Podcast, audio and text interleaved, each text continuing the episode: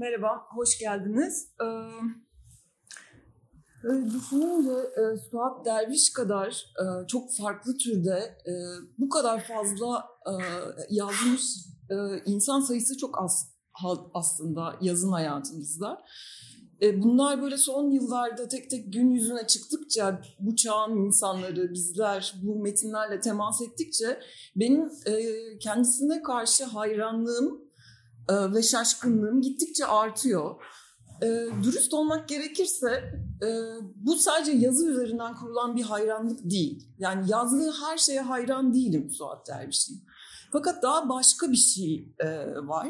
Böyle bir e, kendini eser gibi inşa edişinde, e, bütün hayatı boyunca e, isminin yanına eklenebilecek her sıfatı ilk akla gelen şekliyle doldurmayışıyla e, ben de e, nasıl kendisi çok nevi şahsına münhasır bir insan öyle özgün bir hayranlık biçimi uyandırıyor. Bir bütün olarak varlığıyla seviyorum Suat Derviş'i. Ee, bugün burada olmak benim için ayrıca anlamlı. Çünkü hani gazetecilik hayatım boyunca ağırlıklı olarak röportaj türünde e, yazdım, e, yazıyorum. Aynı zamanda hem işte böyle e, edebiyat ve e, gazetecilik e, kurmaca ve kurmaca dışı üzerine düşünen, onun hani e, geçişleri üzerine düşünen bir insan olduğum için hem ona e, yaklaşmam da farklı, burada sizin karşınızda olmam da farklı. E, neden bende bu hayranlığı uyandırıyor diye düşünüyorum Suat Derviş. İlk önce yaşam iştahı beni çok etkiliyor. Yani sadece tecrübe etmeye odaklanmayan tecrübe ettiğiyle kendini dönüşmeye açan bir kadın. Yani burada bir e, nüans var. Bazen e, sadece sizden esirgeneni, e, sizden e, saklananı yapmak üzerine kurulu bir inat olabilir. Bu bunu bazı şeyleri yapmak hayatınızda. Ama e, bir de e, bunu e, hayata başka tür bir açıklıkla, e, hakikate başka bir duyarlılıkla, yaşadığınıza tutarsız kalmamakla e, dönüştüğünüz bir hal vardır. Bu e, farklı geliyor. Yani yaşadıklarıyla biçimlenen, yaşadıklarıyla güçlenen ve genişleyen bir kadın. Bu çok büyüleyici geliyor bana. Ve e, şimdi bugünden baktığımız e, ölçeklerle onun hani devrimciliği, feministliği konuşulur. E, hayatla arasındaki bu bağ ve bu tutarsız, kayıtsız kal- kalmayışı ve kendini bu şekilde güçlenerek devam edişi bence hayatındaki en devrimci şey ve en feminist şey. Yani birçok bir açıdan bu sıfatları tartışabilirsek de bu yanıyla ayrıca hayranlık uyandırıyor bence. E, röportajlarında e, işte hani gittiği yerleri, girdiği dünyaları falan e, düşününce e, hani nasıl oldu bu diyoruz yani bu nasıl gelişti, nasıl yöneldi e, bu dünyaya? E, böyle hani tarihe lineer olarak baktığımızda her zaman bir hata payı içeriyor bu. Suat Derviş'in hayatına bakarsak da e, böyle bir e, riskimiz var. Ben bazen hayatta böyle çok e, tek tek hadiseler radikal dönüşümler yaratıyor. Yani hayatı tamamen değiştiriyor ama daha çok böyle katmanlar üzerinden e, değişiyoruz ve dönüşüyoruz. Yani o katmanlar birbirinin üzerine geliyor, birbirini itiyor. Ve onu mesela bu röportajları yapmaya iten şeyi düşündüğümde mesela bir katman olarak e, onun çocukluğu geliyor. Aslında e, ilk aklımıza gelen şey bu olmayabilir. Çünkü yani saraylı bir aile, entelektüel bir aile. E, fakat e, onun sonradan e, daha yoksul bir hayat oluş, yoksullaşması, klasik bir işte zengin kız sonradan fakirleşir e, hikayesine de uymuyor bence. Daha çocukluğundan başlayarak biraz annesinin ve babasının özel kişilikleriyle de alakalı. E, işte o zengin evinin işte yardımcılarının çocuklarıyla, köylü çocuklarıyla e, birlikte geçen yani elbette ki sınıfının varlığında ama bu e, farkında. Fakat bunu varlığının temel meselesi, bu üstünlüğü varlığının temel meselesi haline getirmemiş bir kız çocuğu olarak büyüyor bence. Ve e, anılarında şey çok çarpıcı geliyor bana e, babasının başhekim olduğu hastanede daha 10 yaşında falan e, haftada iki e, gün e, bir görevi var. Hastaneye gidiyor ve e, yaralıları geziyor tek tek ve e, o yaralılardan ailelerine mektup yazmak isteyen olursa onları dinleyip yazıyor. Bu şimdi 10 yaşındaki bir kız çocuğu için çok acayip bir birikim, çok acayip bir katman. Yani hani sonrasında karşımıza çıkacakların bir e, sürprizi olmadığını da gösteriyor bize. Gazetecilik e, yapmaya başladıktan sonraki e, eserlerini öncesi ve sonrası diye kendisi ayırıyor zaten. Hatta hani öncesine daha hayal, sonrasına e, hakikat e, merkezine koyuyor. Bunu kendisi ayırdığı için şey sorabiliriz yani o zaman Suat Derviş'in gazeteciliği, e, gazetecilik derken röportajları Suat Derviş'i nasıl etkiledi, nasıl dönüştürdü, o nasıl bir katman oluşturuyor e, hayatında. E, bunda da e, tabii ki işte hani gazeteciliğin doğasından, röportajın doğasından konuşmak gerekiyor. Belki de ilk soru şey yani neden gazeteciler hayata daha yakın olur? Yani diyelim ki Türkiye'nin e, beş ayrı bölgesinde e, çalışmış bir doktor, bir öğretmen neden mesela e, hakikate bir gazeteci kadar yakın değildir? Ya da bir işçi, bir esnaf yani bu gazetecilikte ayıran yan nedir? Burada e, aslında biraz röportaj türünde kilitleniyor gibi geliyor bana mesele. Çünkü yani hepimiz biliyoruz ki bütün gazeteciler öyle yani hayatın sırrına ermiş, başka tür bir bilgiyle donanmış insanlar değiller. Röportaj yapmak e, sahadan muhabirliğe de benzemiyor. Yani o, o onu yapmak da mutlak bir dönüşümün, bir zenginleşmenin işareti değil. Elbette ki sahanın e, getirdiği başka karşılaşmalar, yüzleşmeler var ama e, yine e, şevkle röportaj türüne döneceğim ben. Çünkü böyle röportajı hem okur olarak hem yazar olarak böyle ayrıca sevenler, kıymetini verenler böyle biz biraz fanatik oluruz. Yaşar Kemal bir sürü eserinin dışında çok şahane röportajlar bıraktı geriye. O mesela e, örneğin Vietnam Savaşı'na dair e, ben öğrendiğim her şeyi röportajlardan öğrendim der. Ve o kadar e, röportaj tutkunudur ki e, eğer röportaj daha yaygın bir tür olsaydı e, dünya daha mutlu ve daha umutlu bir yer olurdu der Yaşar Kemal. Yani bu bir hani mübalağa gibi e, geliyor ama burada başka bir e, şeysi de var. Yani sırrı da var. Bunun üzerine e, düşünüyorum ve nedir yani ne olabilir bunun sırrı? Bence röportaj türü e, hakikate yakınlaşmaya dair yani bir yöntem olarak doğru ilişkinin özünü barındırıyor. Şöyle e, ilk önce böyle hani sonsuz evrende bir nokta belirliyoruz. Bir sorun, yaklaşmak istediğimiz bir e, mesele belirliyoruz. Ve ondan sonra e, onun üzerine daha önce ne yazılmış, kimler ne söylemiş bilgileniyoruz. Sonra öznesini arıyoruz. Kim bu meselenin öznesi? Ve gidiyoruz o onun mekanı neresiyse, onun evi, onun o, dükkanı, yaşadığı neyse mağaraysa oraya gidiyoruz. Ve onu dinliyoruz.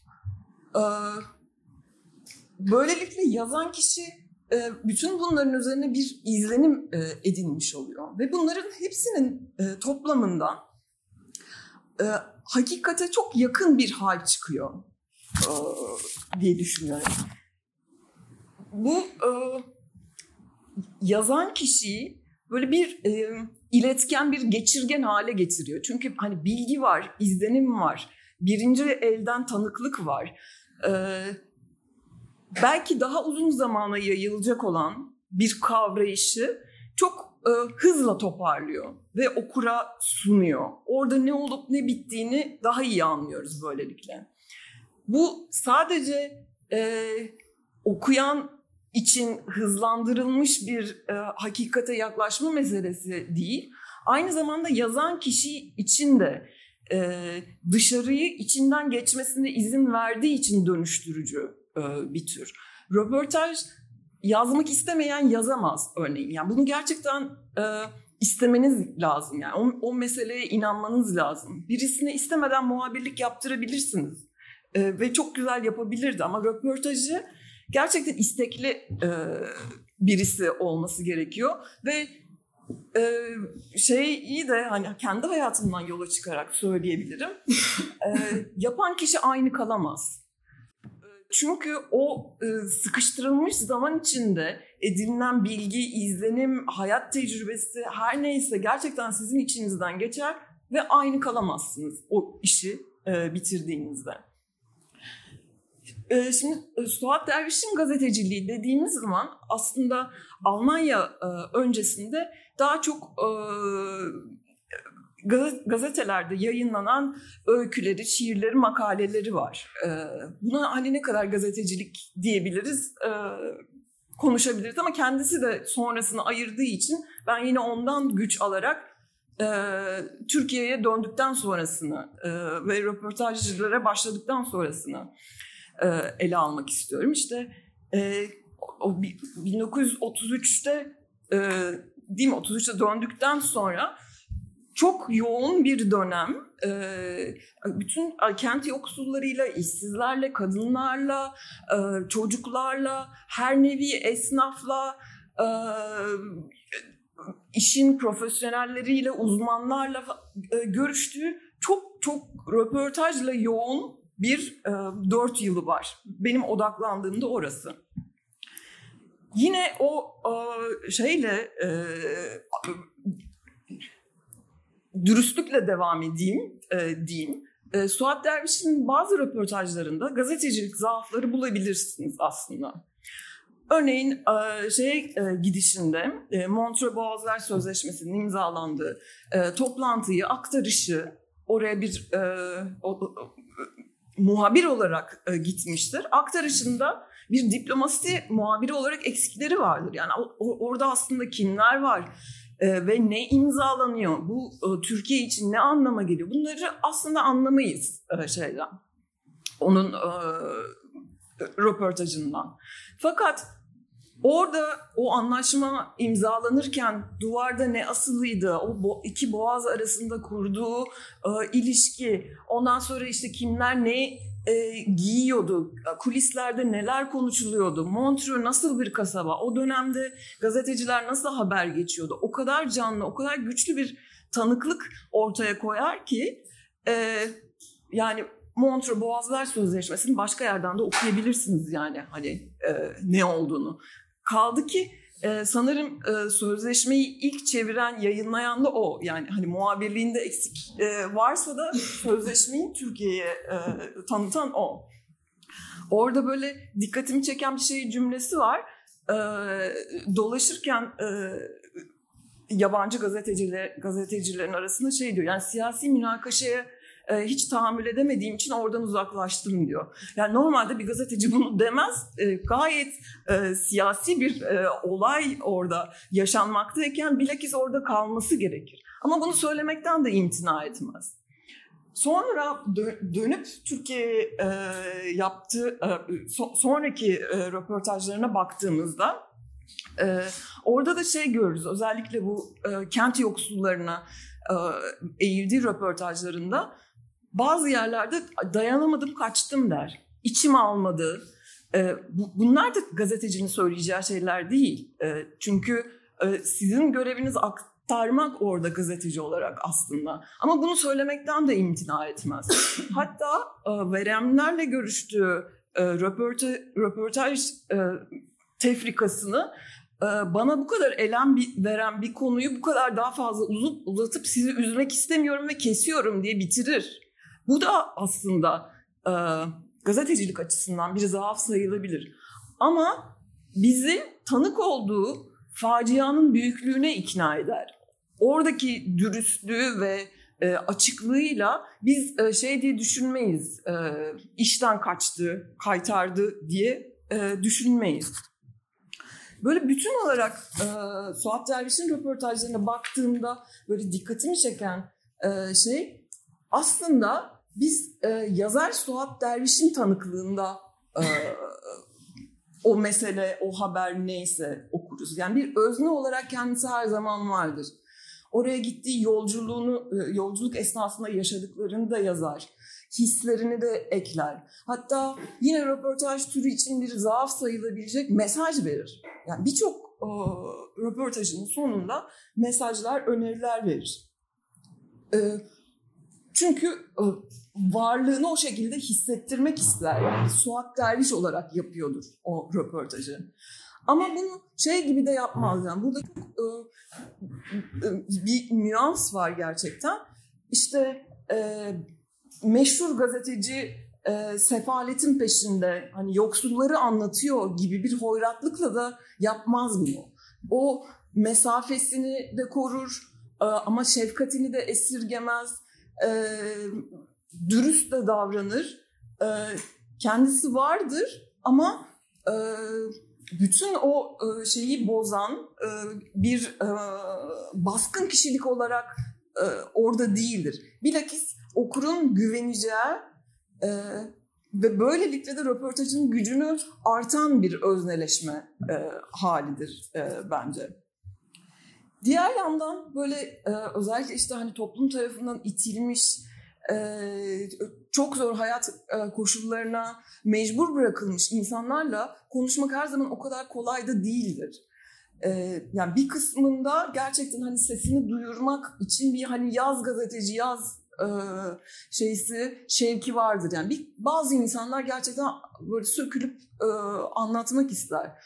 Ama çoğunlukla da yaşanan dışarıdan gelen gazeteci o itilmiş, dışlanmış, o hayata mecbur bırakılanlar için bütün o düzenin müsebbibidir, onun temsilcisidir ve o yüzden e, güvenmek istemez. E, ve Suat Derviş'in birçok röportajında şeyi de görüyoruz. E, bunu yazmaktan da çekinmemiştir. Ona güvenmeyenleri, hatta alay edenleri, e, bir iki istisnası var. Muhtemelen çok öfkelenmiş hani sinirlenerek şey diyor yani bu kadar da merhametsiz davranılmaz e, diyor ama e, şeyi de e, açıkça onun da alay edilmesini de açıkça şey yapıyor, ifade ediyor.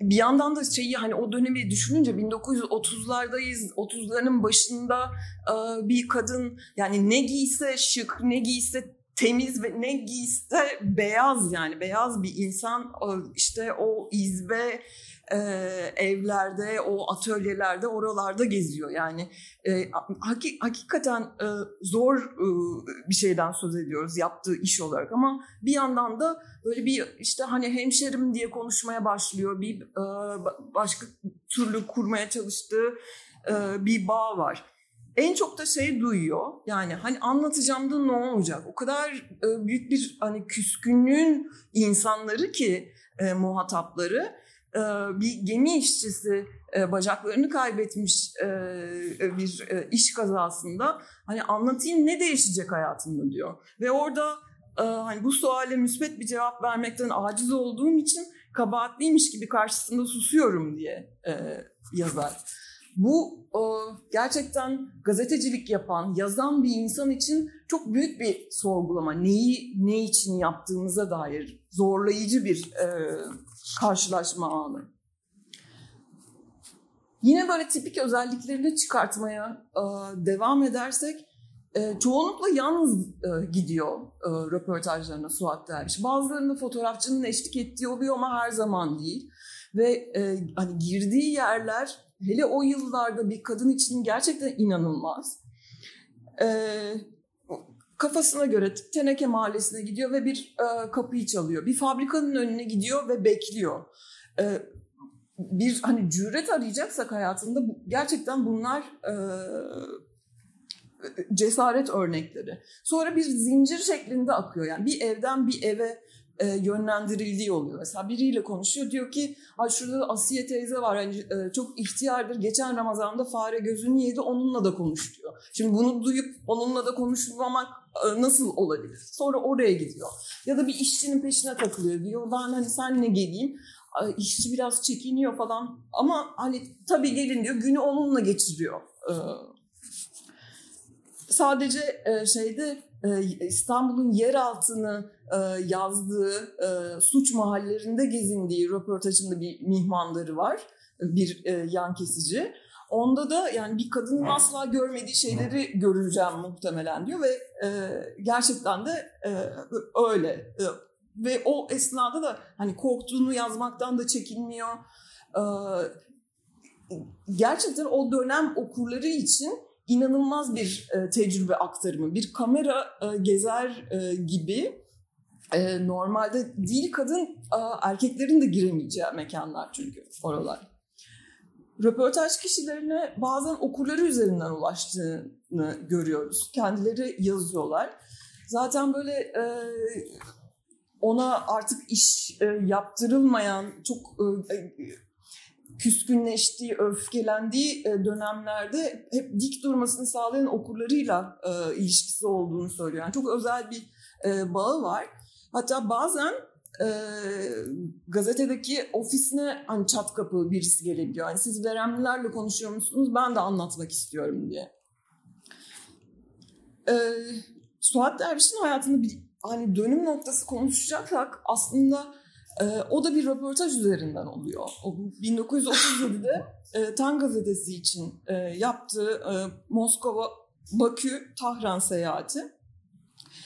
O, çok uzun neredeyse 20 gün falan süren bir tefrika şeklinde e, yayınlanıyor. E, ağırlığını e, Sovyetler e, izlenimleri oluşturuyor tabii ki. Bir yandan hiç e, şey şaşırtıcı değil yani devlet geleneğindeki anti komünizm nedeniyle bunun hani bir Ankara'da hoşnutsuzluk yaratması e, çok muhtemel ama bunun bu kadar ses getirmesinin nedeni aslında çok iyi bir röportaj olması. E, buraya gelene kadar yaptığı birçok röportajında e, çok e, kurum sorgulaması vardır e, Suat Derviş'in. Yani neden işte kreş yok, neden anne çocuk sağlığı merkezleri yok, sağlık sistemi neden böyle çalışıyor? Hep şey der yani neden bir vatandaş bu kadar yalnız bırakılıyor? Bu birazcık böyle bir Avrupa tecrübesinden de kaynaklanır. Hep oradan karşıla, karşılaştırarak ilerler. O da bu kurum eksikliği, e, vatandaşın e, yalnız bırakılmışlığı olduğu için özellikle Sovyetler tecrübesi onu başka türlü etkiler.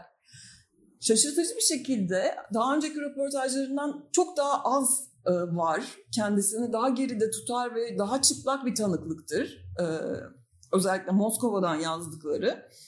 Fakat çok teferruatlı. Yani mahkemeye de girer, hastaneleri de gezer, e, kültür sanat merkezlerine gider, insanlarla konuşur. Çok çok teferruatlı. O kadar iyi bir röportajdır ki aslında tehlikesi bundan oluşur. Yani bir örnek teşkil eder orada e, Sovyet modeli. Ve bunun bedeli de e, işini kaybetmesi, sonra doğrudan İçişleri Bakanı tarafından Perapalasa çağrılıp böyle devam edersen sen e, gazetecilik yaptırmayız sana e, denmesi. Ve gerçekten 1937'den sonra gazetecilik yaptırılmamasıdır. Yani elbette ki yapıyor ama çok zorlanıyor. Kendi ismini kullanamıyor. E, bir sürü yer e, ona iş vermekten imtina ediyor. Bu aslında o röportajın gücünden kaynaklanıyor.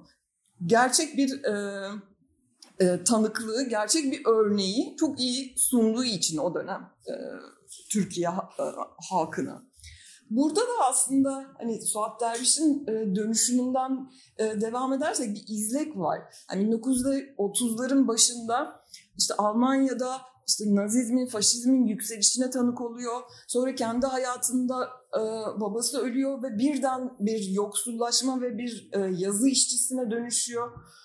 Yazı işçisine dönüşerek yoksullara yaklaşıyor Onun üzerine e, bu Sovyetler tecrübesini yaşıyor ve en başta size anlatmak istediğim yani e, bütün bu tanık olduklarına kayıtsız kalamayışı aslında onu e, e, gönül rahatlığıyla ben komünist komünistim e, dedirtebiliyor. Bu şekilde dönüşüyor e, aslında tamamen yaşayarak ve gördüklerini kayıtsız e, kalmamaya direnerek. Çünkü bu e, kayıtsız kalmak da çok mümkündür. O dönem ablasına yazdığı e, mektupta şey diyor yani bayağı ben hani bir takım sinir uçlarına dokunmuşum e, demek ki. E, başka türlü gazetecilik çok kolay yani e, önemli olan işte hani sorunları anlatabilmek, başka ülkelerle karşılaştırabilmek. Ben bunu yaptım, aforoz edildim diyor ve gerçek bir aforoz yaşıyor. Yani ondan sonraki hayatı e, bambaşka e, oluyor Suat Derviş'in. Bütün bunlar onun e, edebiyatçı kişiliğine nasıl etki ediyor? Yani o kadar büyük şeyler oluyor ki zaten insanın aynı kalması mümkün olamaz. E, kalsa şaşkınlık uyandırırdı bence. Ama e, gazeteciliği ve e, yazarlığı arasındaki geçişleri şey gibi değerlendirmek de bana doğru gelmiyor. Yani e, pragmatik bir e, takas, yani profesyonel bir işte Aa, orada ben bir yoksul tanıdım bunu da bir romanıma sokayım gibi bir şeyden değil. Tam da kendini, e, önceliklerini, hayatta önemsediğin şeyleri değiştirerek e, yazmaya devam ettiğinde bu zaten kendiliğinden olan bir e, dönüşüm gibi geliyor bana. Suat Derviş'in röportajlarının günümüz için bence e, ayrıca bir anlamı var. Çünkü işte hani başına ne eklerseniz ekleyin yani bugünün kapitalizmi e, dayattığı çalışma koşullarıyla, e, yarattığı gelir adaletsizliğiyle e, kendisinin erken evrelerine benzetiliyor. Yani o o vahşiliğinde. 1930'lar yani onun o yoğun çalıştığı dönem aslında işte hani Cumhuriyet kurulmuş, e, savaş e, tam e, kapitalizmin de bir e, bugün bakmamız gereken bir evresi. Onun o işte kabus gibiydi dayanamayım, dayanamadım ve çıktım dediği evler, o tanık olduğu dip yoksulluk aslında bugün de meselemiz. O yüzden e, fazla benzerlik bulmamız, hayatta bir sürü şey değişirken bunların aynı kalması, iş kazaları, e, e, çalışma koşulları, yoksulluğun derecesi, açlık sınırının e, çok e, yayılması nüfusun bütününde iki dönemin benzerliği aslında çok çarpıcı ve o dönemlerden Suat Derviş'in tanıklıklarının olması çok kıymetli geliyor. Siz de o kısmını anlatacaksınız. Çok şahane olacak o yüzden. Ben şeyi yazarken öyle bitireyim. Bu Çöken İstanbul'u son söz yazarken hayranlık duyduğum bir kadının e, çok da fazla yazdığı şey var ama ona dair aslında bilmediğimiz de çok şey var. Yani iç dünyasına dair bütün bu e, dönüşümler olurken onun içinde ne olduğu çok fazla da bilmiyoruz. Röportajı çok sevdiğimden ve onunla bu konuda anlaşacağımızı hissettiğimden onunla bir röportaj yani bir, bir süre geçirip onun e, işte hani çalışmasına tanıklık etmek, e, evlerini gezmek, e, yaşadığı mahalleleri gezmek ve bundan sonra yazmak isterdim diye bir hayali röportajdan söz etmiştim orada. Onun e, üzerine, onun yazdıklarından e, daha fazla şey okudukça bu röportajı yazma arzum e, daha artıyor. Onu bizimle bu çağla tanıştıranlara o yüzden ayrıca teşekkür etmek gerekiyor diye düşünüyorum. Sağ olun.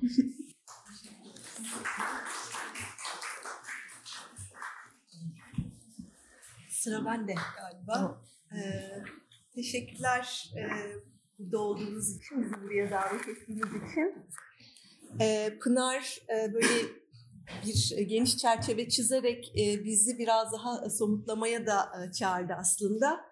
Ben de elimden geldiği kadar öyle yapmaya çalışacağım. Ama başlamadan Serdar Soydan'a iki teşekkür etmek isterim. Bir tanesi e, Suat Derviş'in peşini hiç bırakmadı ve bugün onun hem kendi sesini hem onun bugüne taşımak istediği sesleri 2022'ye e, taşıdığı için ikincisi de Ekmek ve Gül üzerine söylediği güzel sözler için teşekkür edeyim.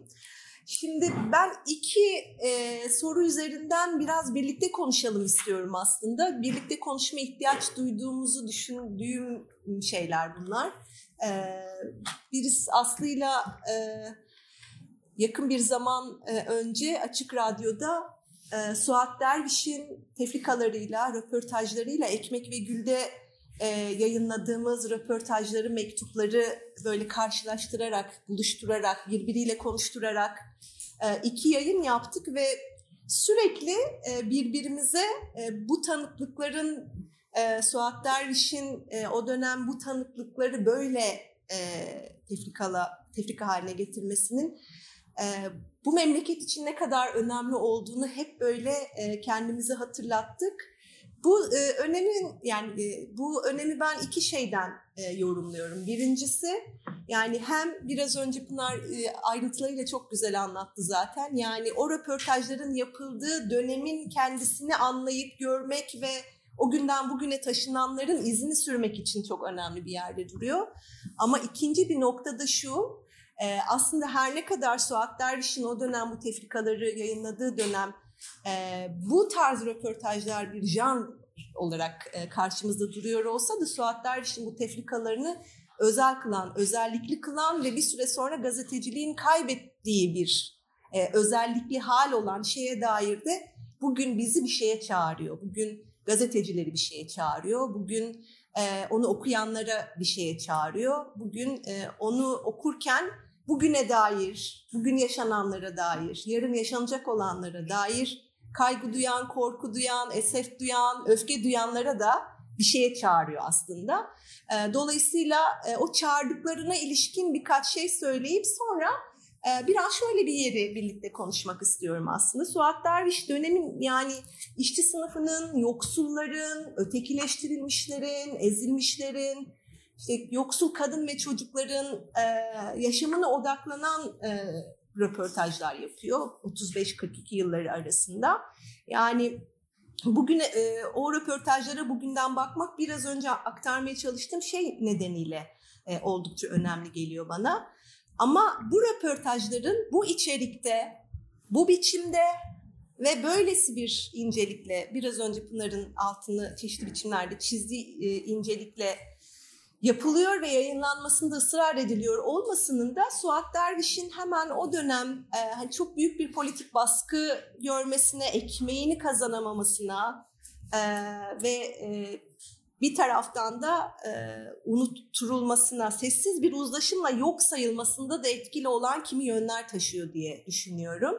Yani bu biçimde içerikle yaptığı röportajlar hani Derviş'in o e, sessiz bir uzlaşımla yok e, sayılmasıyla sesi duy, duyulmayanların sesini duyulur hale getirilme, getirmesi arasında bir bağ kuruyorum. Ee, biraz bunu da birlikte konuşalım istiyorum. Şimdi bugünlerde çok değerli bir çabayla e, aslında e, bu unutulmuşlar çok önemli gedikler açılıyor. E, bu çok kıymetli bir yerde de duruyor hakikaten.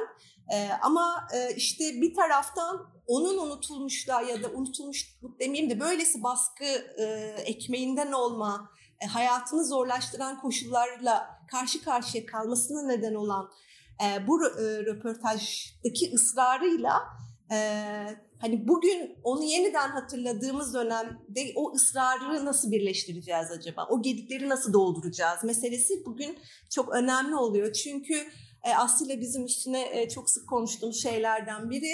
E, aslında böylesi e, gedikler bir taraftan memleketin ve dünyanın halinde gerçekten bir nasıl denir heykelleştirip, popülerleştirip, ikonlaştırarak da doldurulabiliyor bazen. Pek çok komünist, sosyalist ya da feminist yazarın başına gelen temel şeylerden biri. Hani Suat Derviş'in röportajlarında gediklerin böyle doldurulmaması ısrarını bizim bugün onu okuyanlar ve ona aslında müptelalık gösterenler diyeceğim, hayranlık demeyeceğim olarak yapmamız gereken, taşımamız gereken bir sorumluluk varmış gibi düşünüyorum. Şimdi e, biraz önce de bahsedildi. Yani Suat Derviş gazeteciliğini, muharrirliğini benim yegane servetim, biricik iftarım ve ekmeğim diye tanımlıyor. Ee, ve e, aslında bir ek de yapmak lazım başka röportajlarından alıntıyla. O unvan gerçekten de ona e, yani e, büyük bir emeği sonucunda e, kazanılarak edindiği bir ünvan e, olduğunu da altını çizmek gerekiyor. Üstelik de bir kadın gazeteci olarak bu ünvanı dişiyle tırnağıyla kazanmışlığı önemli bir nokta olarak bugün de altı çizilmek durumunda. Şimdi 1935 ile 42 yılları arasında yaptığı bu röportajlar ama bence bu röportajlara ek olarak köşe yazıları da eşgüdümlü bir biçimde.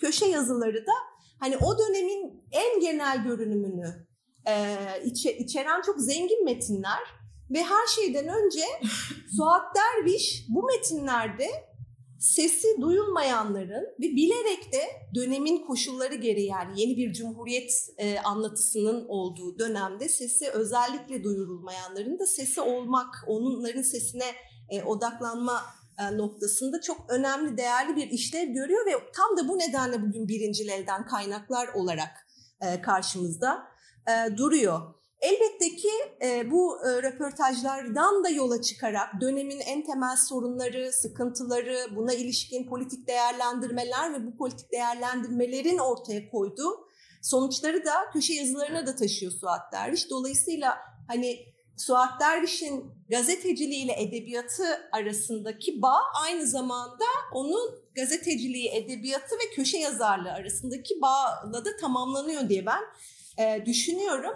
Dolayısıyla Suat Derviş'in gazeteciliğini, köşe yazarlığını ve e, yazarlığını, edebiyatçılığını hani bir üçgen olarak düşündüğümüzde bu üçgenin içi e, bence hani kendi edebi e, gücünün, ee, çok iyi bir yazar yani hem gerçekten edebiyata, Türkçe'ye çok hakim olan bir yazar e, olmakla doldurulmasının yanı sıra ısrarla kendinin dışında da ses vermek, söz vermek, sesi duyulur kılmak isteyenlerce doldurulan cümlelerle de yaşamlarla da, hikayelerle de dolu ve tam da bu nedenle de köşe yazarlığı da esasen buradaki birikimin ortaya koyduğu bir e, cürete de sahip. Bu cüret çünkü gidip gören, duyan, bilen, açığa çıkaran, tanıklık haline getiren ve o tanıklığın gösterdiklerinin artık politik bir mesele olarak o günün e,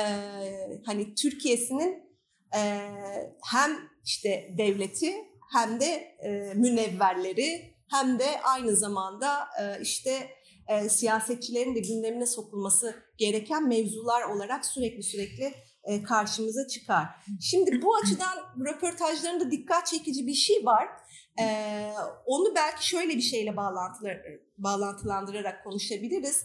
Yani biz Suat Derviş'i konuşurken özellikle onun e, gazete yazılarını, köşe yazılarını ve röportajlarını konuşurken onu dönemin siyasal ve toplumsal koşullarıyla iç içe, dolayısıyla tarihsel bağlamı gözeterek de konuşmak durumundayız. Yani oradan söküp çıkarttığımızda bugünden baktığımızda gördüğümüz kimi sıfatlamaları yapmak kolaycılık haline geliyor gerçekten de. Ee, ama bir taraftan da Suat Derviş'i de sadece o koşulların, o tarihsel bağlamın bir mamulü gibi değil. Aynı zamanda o tarihsel koşulların e, da yaratımında ve değişiminde de bir aktif özne olarak da görmeye e, ihtiyaç duyduğumuzu düşünüyorum ve bunun belki e, araştırmasını daha çok yapmaya ihtiyacımız var. Nitekim şimdi bu Çöken İstanbul kitabı elimizde çok kıymetli tefrikaları burada. Yakın bir zaman sonra da özellikle kadınlar ve çocuklarla ilgili yaptığı tefrikaları eğer hani en yakın zamanda e, görebilirsek onda da iç içe geçmiş bir biçimde gerçekten de o tarihsel bağlamı değiştirmek üzere de tefrikalarıyla bir e, müdahale yapmaya çalıştığına ilişkin bir izlenimi edinebileceğimizi düşünüyorum. En azından benim e, izlenimim böyle. Dönem Cumhuriyet'in bir başarı ve ilerleme öyküsü olarak kurulduğu bir dönem. Ve bu başarı ve e, işte e, ilerleme öyküsü işte ülkeyi demir ağlarla örüp ne bileyim 10, 10 yılda 15 milyon genç yaratırken her yaştan hani bu inşanın kimin hayatları pahasına, kimin emeği üstüne, e, kimleri biraz bu başarı hikayesinin dış, dışında bırakarak ve kimleri gerçekte e, sonraya havale ederek aslında e, bu başarı öyküsünün yaşa, e, yaşandığını anlatıyor bence Suat Derviş. Yani dönem öyle bir dönem. Dolayısıyla aslında e, her bir tefrikası resmi tarihe de bu anlamda bir çomak sokma işlevi de görüyor. Ve o resmi tarihe sokulan her çomak ama aynı zamanda yeni cumhuriyetinin inşasında o cumhuriyetin sırtının nereye dayaması gerektiğine ilişkin de önemli bir şey söylüyor. Yani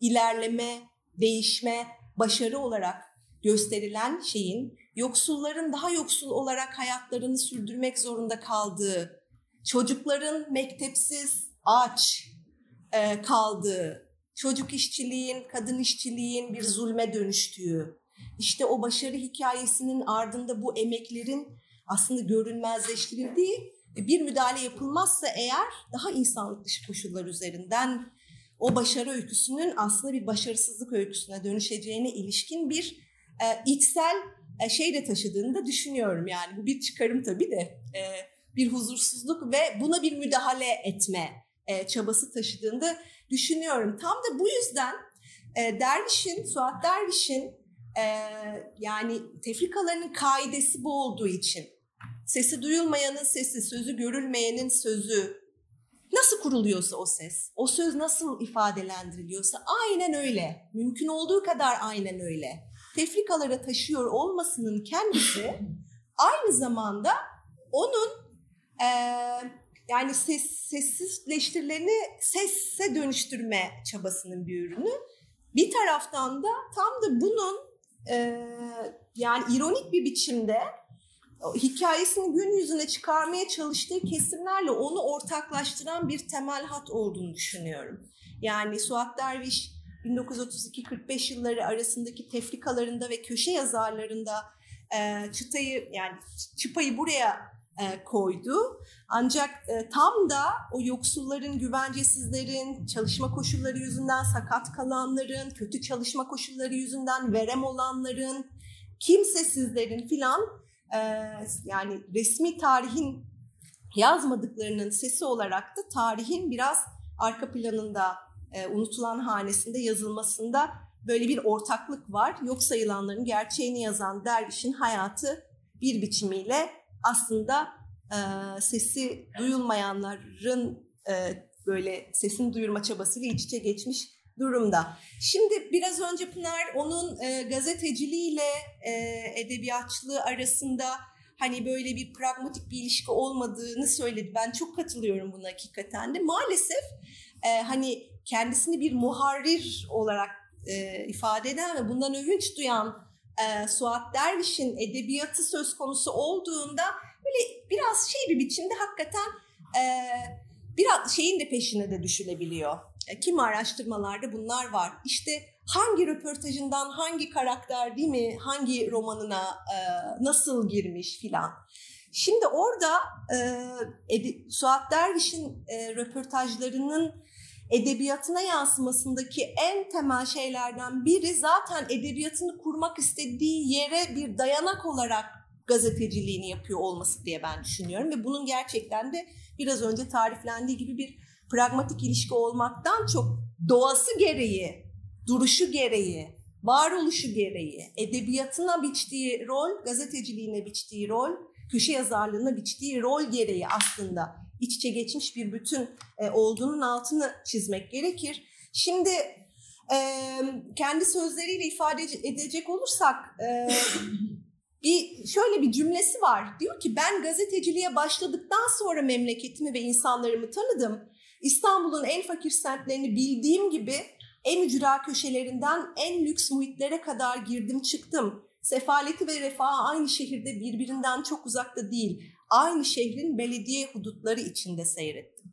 İşte biz bu bizi bu seyredişe tanıklık eden tefrikaları aynı zamanda bizi tanıklık e, bizi bu seyre e, seyrin bir parçası kılmaya çalışan e, kitaplarıyla, romanlarıyla iç içe geçmiş bir biçimde ilerliyor. Çünkü aslında birbirinden çok uzakta olmayan bu hikayelerin ortaya çıkarttığı yarığın nedenini de sorgulamak istiyor Suat Derviş. Bu nedenlere ilişkin aynı zamanda çözüm önerileri de ortaya koymak istiyor. Çünkü mesela Nazım Hikmet için e, Nazım Hikmet'in şiirini değerlendirirken söylediği sözlerin e, elbette ki onun e, edebiyatı, kültürü alanını, e, sanatı e, nasıl bir amaçla doldurduğunu, kendi içinde nasıl, kendi içinde nasıl doldurduğunu göstermesi bakımından önemli diye e, düşünüyorum hakikaten. Orada e, örneğin e, şöyle bir şey söylüyor e, Nazım Hikmet için. Bence şiir diyor sade fantezi fikirlere, orijinal paradokslara tercüme tercüman olan bir iki yavan mısra değildir. İki güzel kafiye arasında gerilmiş satırlar üzerinde lakırdı hokkabazlığı yapmak da değildir. Bu hareket devrinde şiir, bu hareket devrindenin altını çizmek isterim. Bu hareket devrinde şiir asıl kıymetini bir mücadele unsuru olarak kullanabildiği zaman bulur. Bunun aksini yapmak mükemmel bir silahı acemice kullanmaktan farksızdır. Ve mesela aslan vurmaya yarayan kurşunu ördeğe atıp israf etmeye benzer.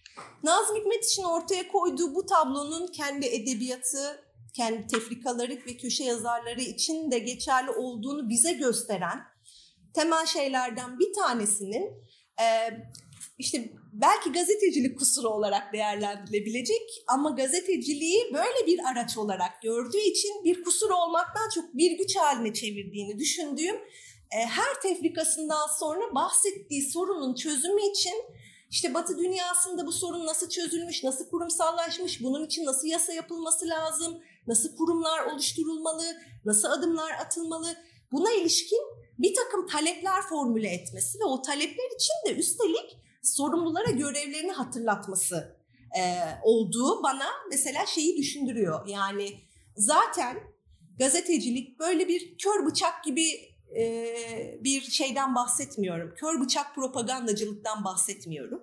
Ama incelikli bir biçimde gazeteciliğinin, edebiyatçılığının ve köşe yazarlığının hakikaten de o bizi seyre davet edip gördüklerimizden sorumluluk duymaya da bizi çağıran e, bütün o yaşantıları değiştirme olanaklarını da olanaklarını da e, yaratma sorumluluğu taşımasının bir göstergesi gibi geliyor bana.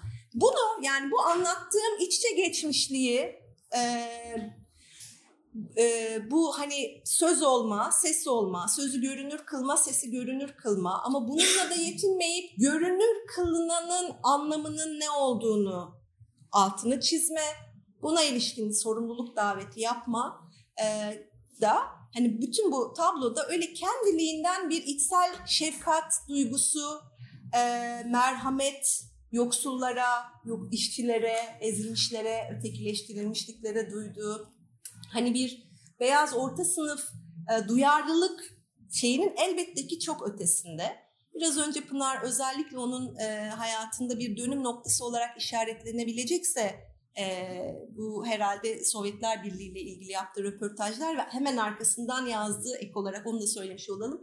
Hemen arkasından yazdığı Neden Sovyetler Birliği'nin dostuyum e, kitabını da eklemek lazım. İşte bu iki e, biri tefrika biri broşür olan bu iki e, çalışma onu e, bir taraf olarak taraf olmayı seçen bir e, aslında e, edip olarak e, nerede konumlandığını da ve bunun bedelini ödemeyi de kabul et, çoktan kabul ettiğini de e, gösteren bir yere konumlandırıyor. Dolayısıyla e, dervişin romancılığı, gazeteciliği, kalemini bir mücadele unsuru olarak e, kullanması e, esas olarak onun e, ya politik duruşundan seçtiği, bilerek tercih ettiği ve e, bir bir açıdan da hayatını o tercihe göre şekillendirdiği komünistliğinden de e, kaynaklanıyor. Ve bu e, aslında kom, yani bu tercih edilmiş e, politik kimlik aynı zamanda inşa edilmiş kendi elleriyle inşa edilmiş bir e, politik kimlik ve e, tercih edilmiş kendi elleriyle inşa edilmiş bir politik kimlik aynı zamanda örgütlü de e, bir kimliğe Türkiye Komünist Partisi e, üyesi olması e, sanıkları arasında yer alması, 44 yılında e, işte bu Niçin Sovyetler Birliği'nin dostuyum, Niçin Sovyetler Birliği'ne hayranım broşürü nedeniyle 8 ay ceza alması, sonradan çok zorlu bir hayata rağmen bu iddiasından vazgeçmemesinde de e, ortaya çıkıyor bence. Bir iki şeyin daha altını çizeceğim.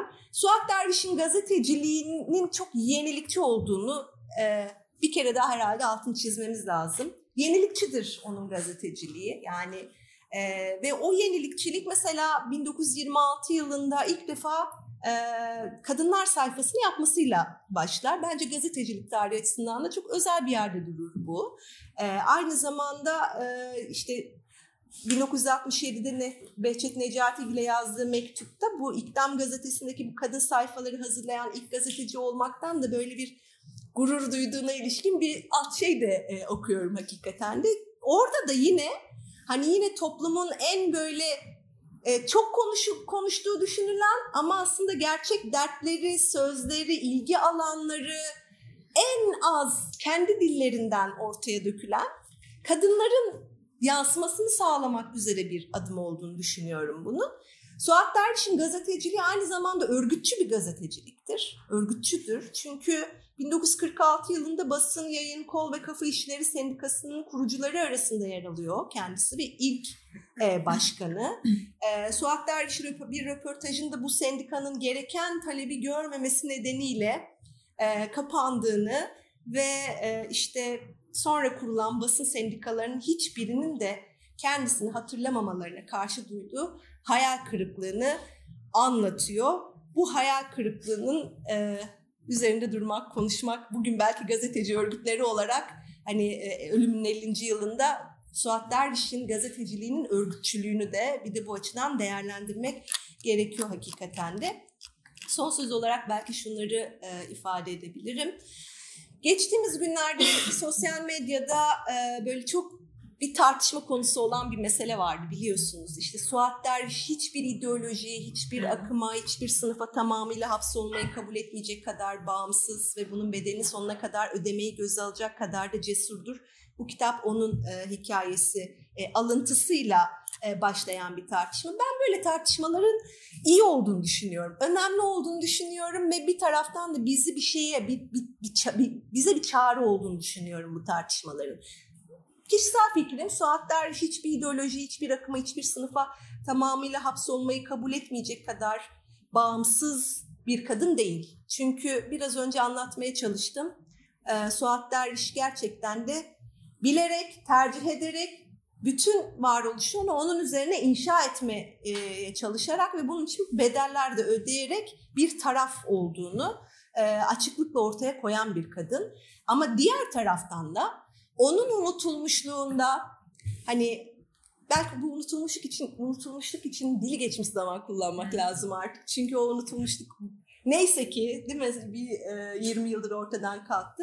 Ama onun böyle bir kadın olarak en azından 70'li yıllardan 90'lara kadarki süreçteki e, unutulmuşluğunda elbette ki dönemin sol sosyalist anlayışlarının Suat Derviş gibi bir kadını, Suat Derviş gibi bir sosyalisti, Suat Derviş gibi bir komünisti, böyle bir komünist kadın figürünü hani vitrinde bir koyacak bir yer, e, masanın üstünde yerleştirecek bir zemin, e, işte ne bileyim koyamamasıyla da bir ilgisi olduğunu da görmek. O nedenle de e, yani hapsedilemeyen bir imgenin kendisinin yarattığı ne yapacağını bilememe ve ondan beslenmenin ne kadar önemli olduğunu görememe eksikliğinin de bir sonucu olduğunu e, düşünüyorum. Dolayısıyla e, işte devrimci bir kadın olarak işte Türkiye'nin ilk kadın örgütlerinden bir tanesini hani e, devrimci kadın örgütlerinden bir tanesini kurmuş olan ee, işte genç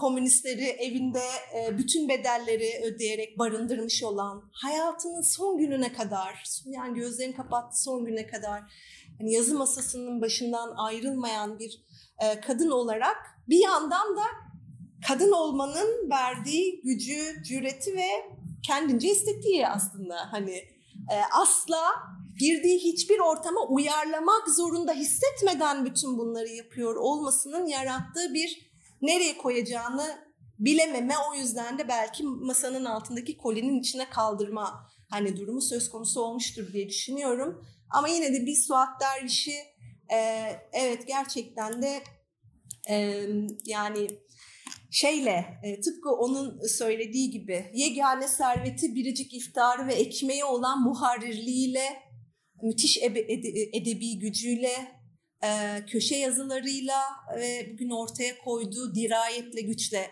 hatırlamak ve onu sorumluluğunu taşımak zorundayız gibi geliyor diyeyim. Teşekkür ederim dinlediğiniz için.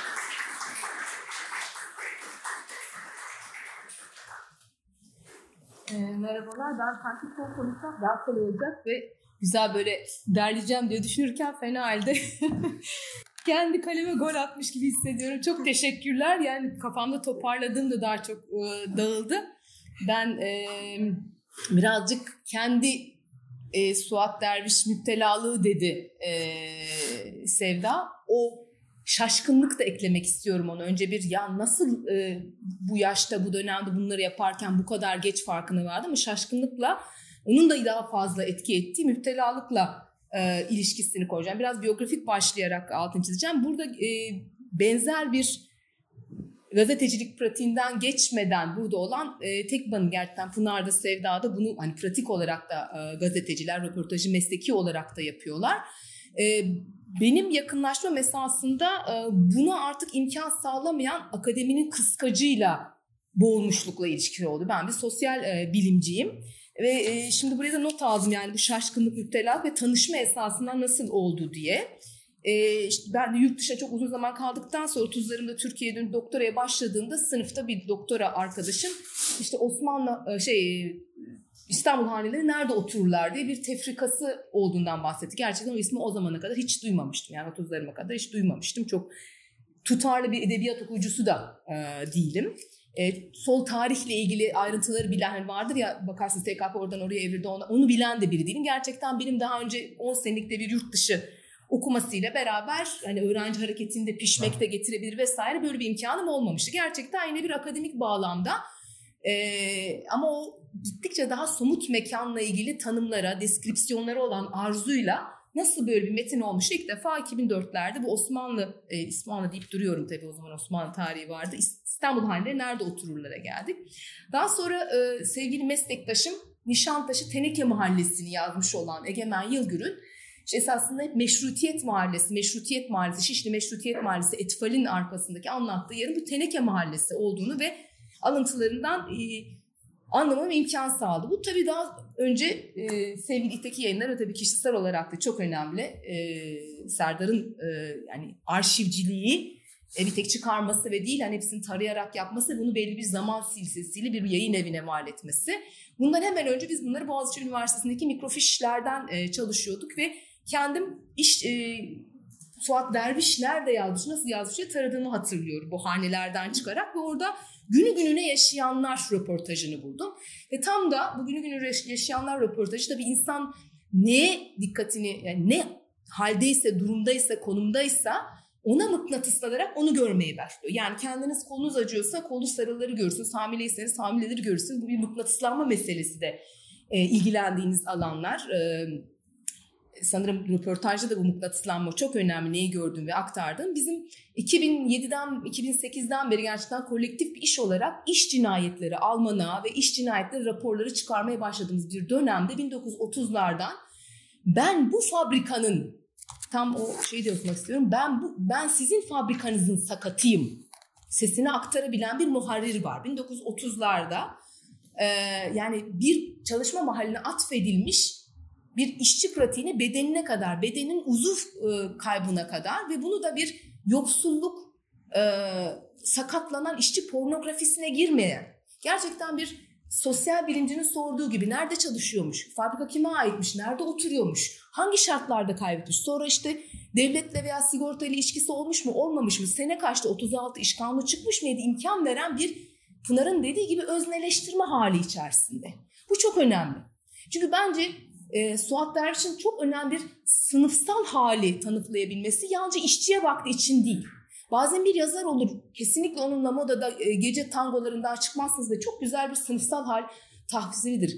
Burada sınıfsallığın kimlikten farklı bir romancının üstüne yapışan bir işçiyi anlatan bir romancıdır veya yalnızca Nişantaşı'nı anlatır veya şundan çıkmaz diye kimliği aşmasının nedeni ilişkileri özneleştirmeye olan gücü. Yani bir işçiden veya bir cami avlusundaki bir çocuktan bahsettiği zaman hem psikolojik geçişlerin aktarımında göz kırpmasına kadar hem o cami avlusunun o mevsimdeki ısısına kadar yani özneleştirme o e, kişinin yaşıyla, toplumsal cinsiyet kimliğiyle, maruz kaldığı iklimle neden o, iklimde cami avlusuna gittiğini düşündürebilecek bir öznelik yaşatmasıdır. Bir röportajcı olarak 3-5 e, paragraf içerisinde bile bunu verebilen bu esasında bu bir sınıf tasviridir. Sınıf Osmanlıcadan geldiği halde tasnif kelimesinden gelir. Yani sınıf mı daha anlatılmalı yoksa kimlik mi anlatılmayı çok daha aşan bir üst kategori olarak konumlandırıyorum. Hem edebiyatta hem sosyal bilimcilikte hem bütün bunların dönüşmesi için örgütçülükte yani sınıfsal bakış dediğimiz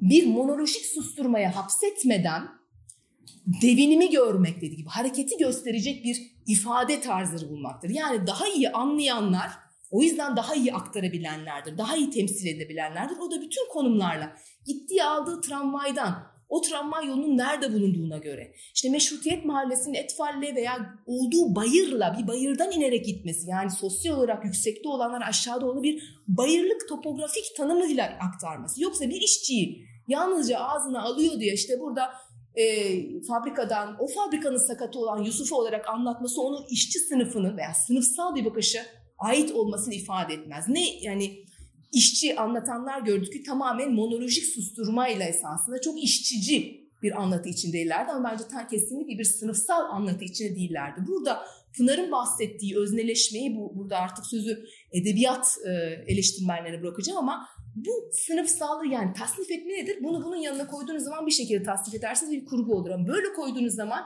sizin bakışınızı çok farklı tutacaktır. Yani neyi neye koyduğu tamamen e, sınıfsal ve bilinçli bir sınıfsaldan sonra örgütlüğüyle yani o dönem içerisinde o sınıfsal dertlere hitap ettiğini düşündüğü örgütlenmeye de giden bir biyografiyle desteklen o bence kendi bireysel röportaj ve roman pratiği içinde de tasnif olunlar. Yani sosyopsikolojik yani yalnızca sosyal coğrafya değil ilk defa pek çok yerde gerçekten bir şehir planlama bölümünde çalışan biri olarak bunu kesinlikle haritalamamız lazım. Oraların şu anda ne durumda olduğunu görmemiz lazım. Veremlili artık artık apartman e, oturduğu hanların numarasına kadar verir. Şu sokakta şurada der. Bu bu şekilde mekan vermesi onun dışında bir yandan da psikolojik mekanlar. Yani gözünün kırpıntısının nasıl geçtiğine kadar. Özneleşme bu değil midir? Yani bir işçiye psikolojik ahvalini tasvir etme hakkını vermemenin bütün hayatında 30 tane işçi hakkında roman yazsa bile bunun bir sınıfsal bakış içerdiğine ben ikna olamıyorum ve gittikçe mesela içinden geçtiğimiz büyük krizle işçileşmenin de çok daha büyük olduğu yerlerde bununla ilgili işte işçiler, işçiler işçilerle, yoksullukla, iş yeri intiharlarıyla, intiharlarıyla, sefaletle ilgilenen insan sayısı, akademisyen sayısı, gazeteci sayısı artacaktır ve artmaktadır. Ve tüm bunların hepsinin sınıfsal bakışla yapılmamasının yapılma şekliyle yani bu sefer içerikle, zarfla mazrufun biri içinde bir tutarlılık içinde anlatılmasına bakıyorum. O yüzden benim için Suat Derviş biyografimde, keşfimde özellikle e, iş cinayetlerinin nasıl e, anlatabiliriz? Yani rakama indirgeme deme. Yalnızca bir monolojik susturmayla isimlerini vererek değil, bütün ilişkisel dünyası içinde bunların bulunduğu işte taşeron, tedarik, fason zincirleriyle ama yine büyük faal hepimize kültür yatırımlarıyla önümüze çıkan büyük büyük o aktörleriyle, şirketleriyle, holdingleriyle ama aynı zamanda e, mekanlarıyla merdiven altı atölyelerden merdiven altı atölyelerin tedarik zinciri içerisinde aktardığı ışıltılı vitrinlere kadar böyle bir ilişkisel bakış içerisinde iş cinayetlerini nasıl tematize ederiz e, derdiyle ve kaygısıyla e, bulmuş ol, o, oldum. E, bir de tabii bir yandan e, işte malum akademik çalışmalar akıyor ve fark ettiğim liseden beri biz lise bitirme tezi gibi bir şey de yazardık. 30'ları çalışıyorum. 1930'lar. Niye bunun olduğunu tam olarak e, yani itibari olarak bilebiliyorum. 1930'ların e, özellikle üret her türlü üretiminde hani sosyal bilimsel, felsefi, plastik sanatlar, sinema vesaire üretiminde bir bir şey var. Bu bir şeyin olan şeyin esasında artık reddedilemeyecek kadar liberal kapitalizmin pullarının döküldüğü yani o e, yani gidiyoruz yani şu veya bu şekilde düşe kalka gideceğiz ve zaten daha iyi bir geleceğe gidiyoruz. Yani bu birikecek birikecek servetler, sermayeler, yatırımlar ve kalk daha fazla işte elektrikle daha fazla arabayla, daha fazla tahrik ile vesaire daha iyi bir gideceğiz inancını kıran yani o ilerlemeci, birikimci kapitalizmin vazgeçilmezi olan bir ideolojiyi kıran bir dönemdeyiz 30'larda. Ama henüz sonrasında da faşizm geldi ve bitti, İkinci Dünya Savaşı da diyemiyoruz. Yani müthiş, Marx'ın da dediği gibi e, üretken bir hayal kırıklığı yaşanan bir dönem 1930'lar.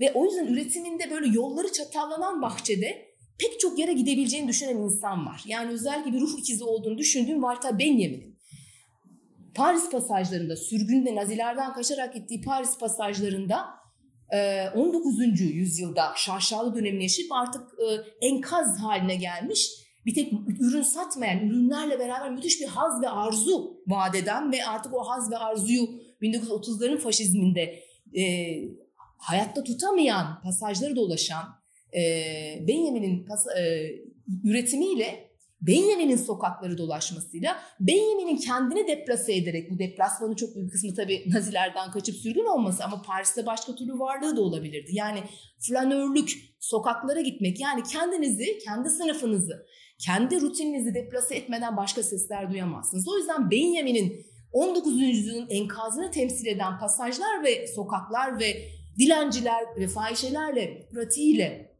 e, Suat Derviş'in gittiği röportajlarda deplase etme pratiğinde çok ciddi bir ruh ikizliği görüyorum. O yüzden 30'larda bu kendi vaadini yerine getiremeyen e, ilerlemeci zaman yani dün, bugün, yarın bunun çok ciddi bir şekilde kırılmaya uğradığını tespih taneleri gibi.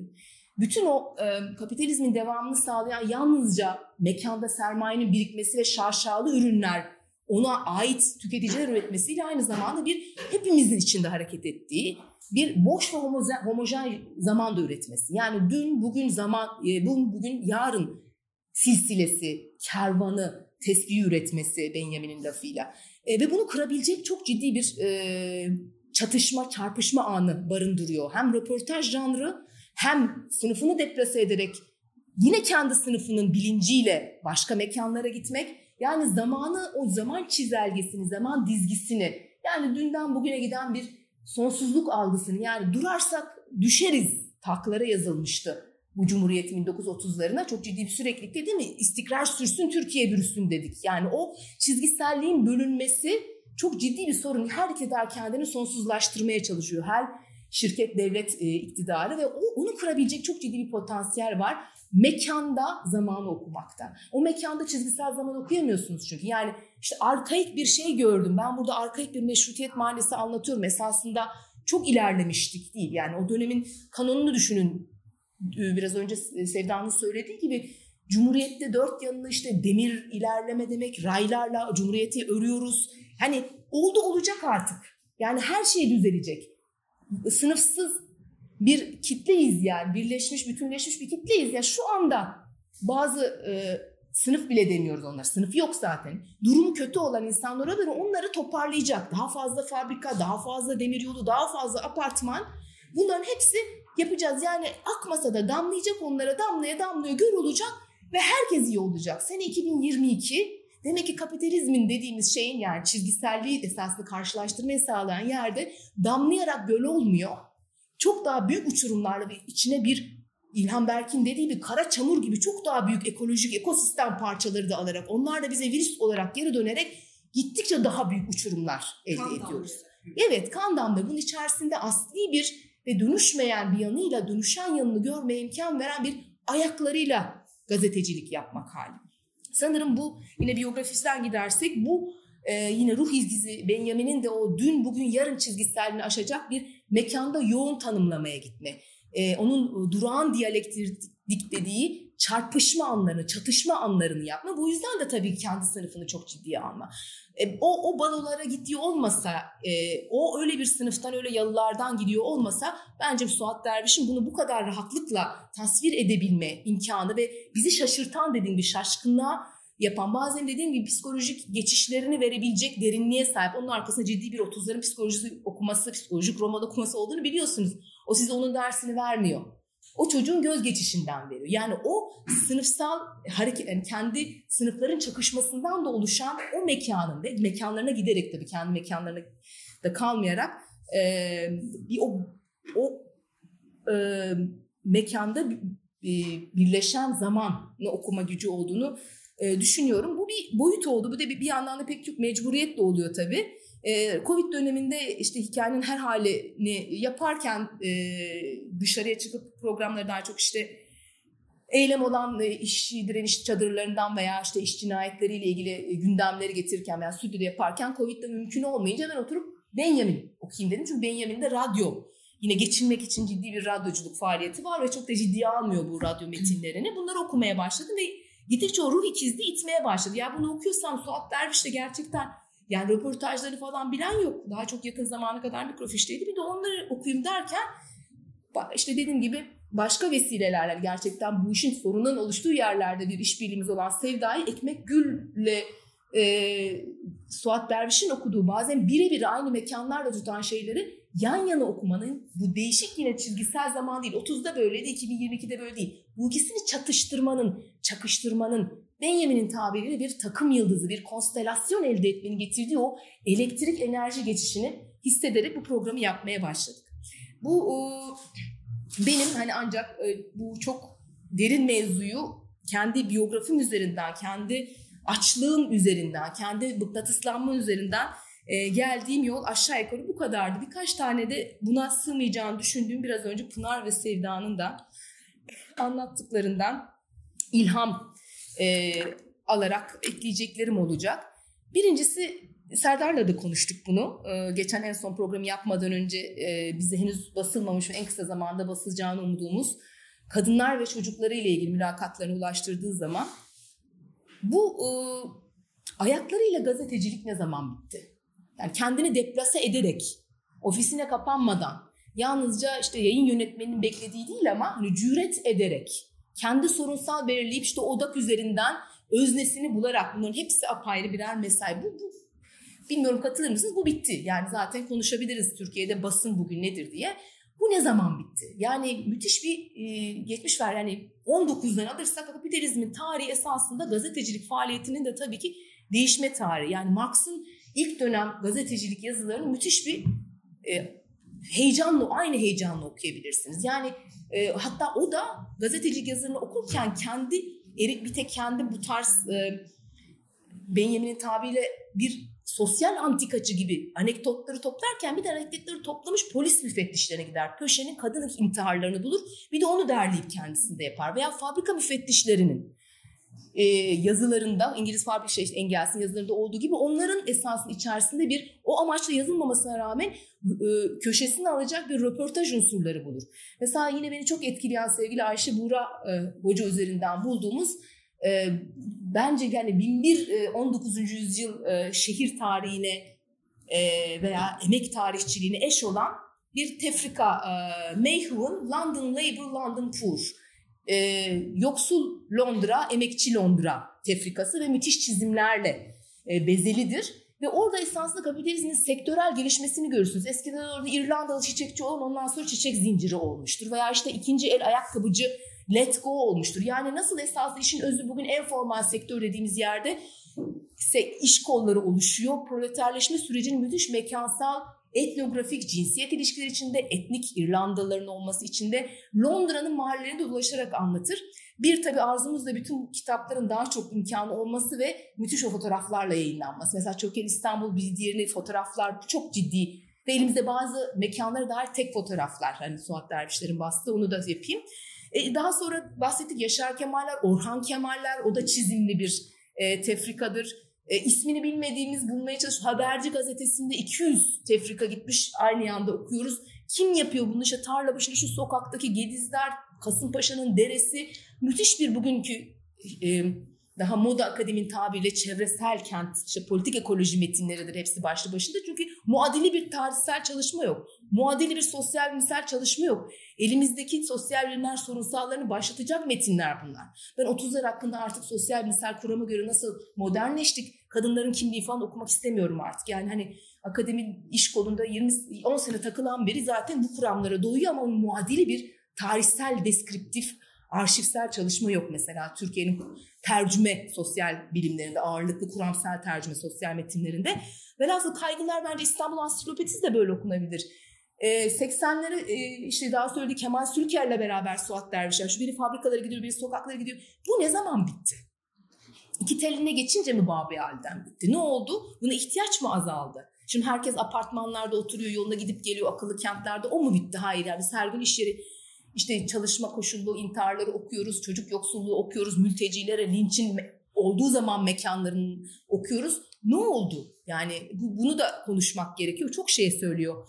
Ee, bunun medyada e, temsil imkanı bir diğer ayakta dediğim gibi e, sosyal bilimlerde e, sınıfların yani bu ilişkiselliğin temsili de çok yakın zamana kadar e, çok azdı. Yani zaten mesela bu iş cinayetleriyle günde 30 insanın çalışma kaynaklı günde 30 insanın çalışma kaynaklı olduğu bir ülkede yaşıyoruz. Buradan bir tane mi test çıkmaz? Soma'da 301 insan ölmeden öl, ölmeden önce bir nesilde tütün işçileri bir nesilde madene indiler. Bir nesil ya bir araştırmacı nesli. Etrafta yani elini sallasan üniversiteye çarpıyorsun. Bir tane mi tez yazılmış olması? Bunların hiçbirini biz mesela dava dosyasında üretim baskısını kanıtlayamadık. Çünkü Soma'daki kazadan önce, iş cinayetinden önce üretim nasıldı bunu tanımlayan etnografik, antropolojik, sosyolojik bir tane çalışma yoktu.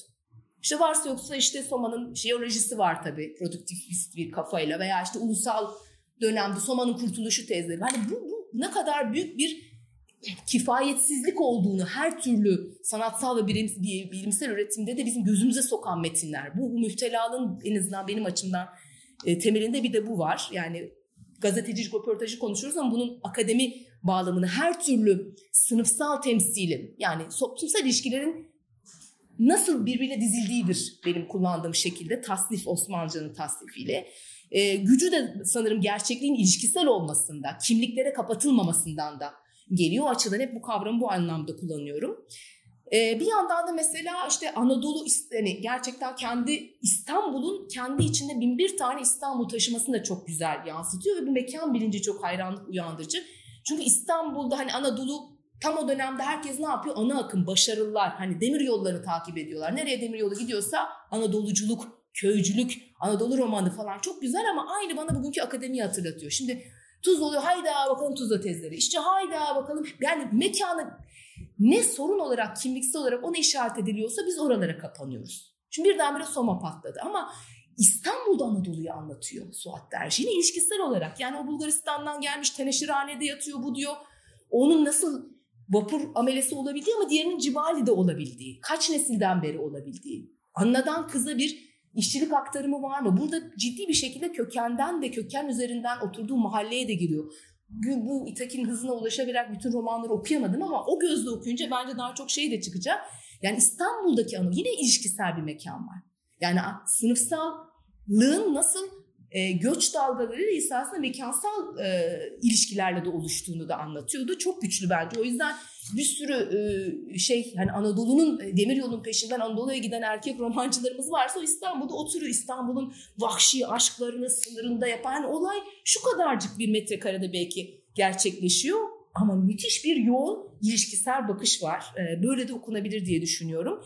Bir başka gücü de iş yeri mekanları. Yani ben gerçekten şey bir şekilde takıntılı bir şekilde İstanbul'un fabrikalar coğrafyası hakkında uzun zamandır çalışıyoruz. Bunu beraber yapmış Hakan Koçak, Görkem Akgöz, Nurçin İleri e, gibi pek çok işte fabrikaya onu iş yeri mahallelerinde çalışan arkadaşımız var. E, burada o kadar çok şey, şey var ki yani Nişantaşı'nın çeperinde teneke mahallesinde hamal yani tam bir üst orta sınıfı hamallık ve hizmetçilik yapanlar da o üst sınıf hanelerin içerisinde hane işçileri ama aynı zamanda işte Cibali'de çalışıp da aynı zamanda atılanlar var. İşte görüyorsunuz Bomonti altındaki Yün e, yeni kapanmış bir plak fabrikası diyor büyük ihtimalle sahibinin sesi ilk yabancı yatırımlardan biri. Böyle bütün o sosyomekansal tarih içerisinde bugün bile bugün yok bugün şehir plancıların, mimarların, sosyologların vesaire gündeminde bir kamusal mekan var ama özel mülkiyetin alanı şeyi açıp bakmak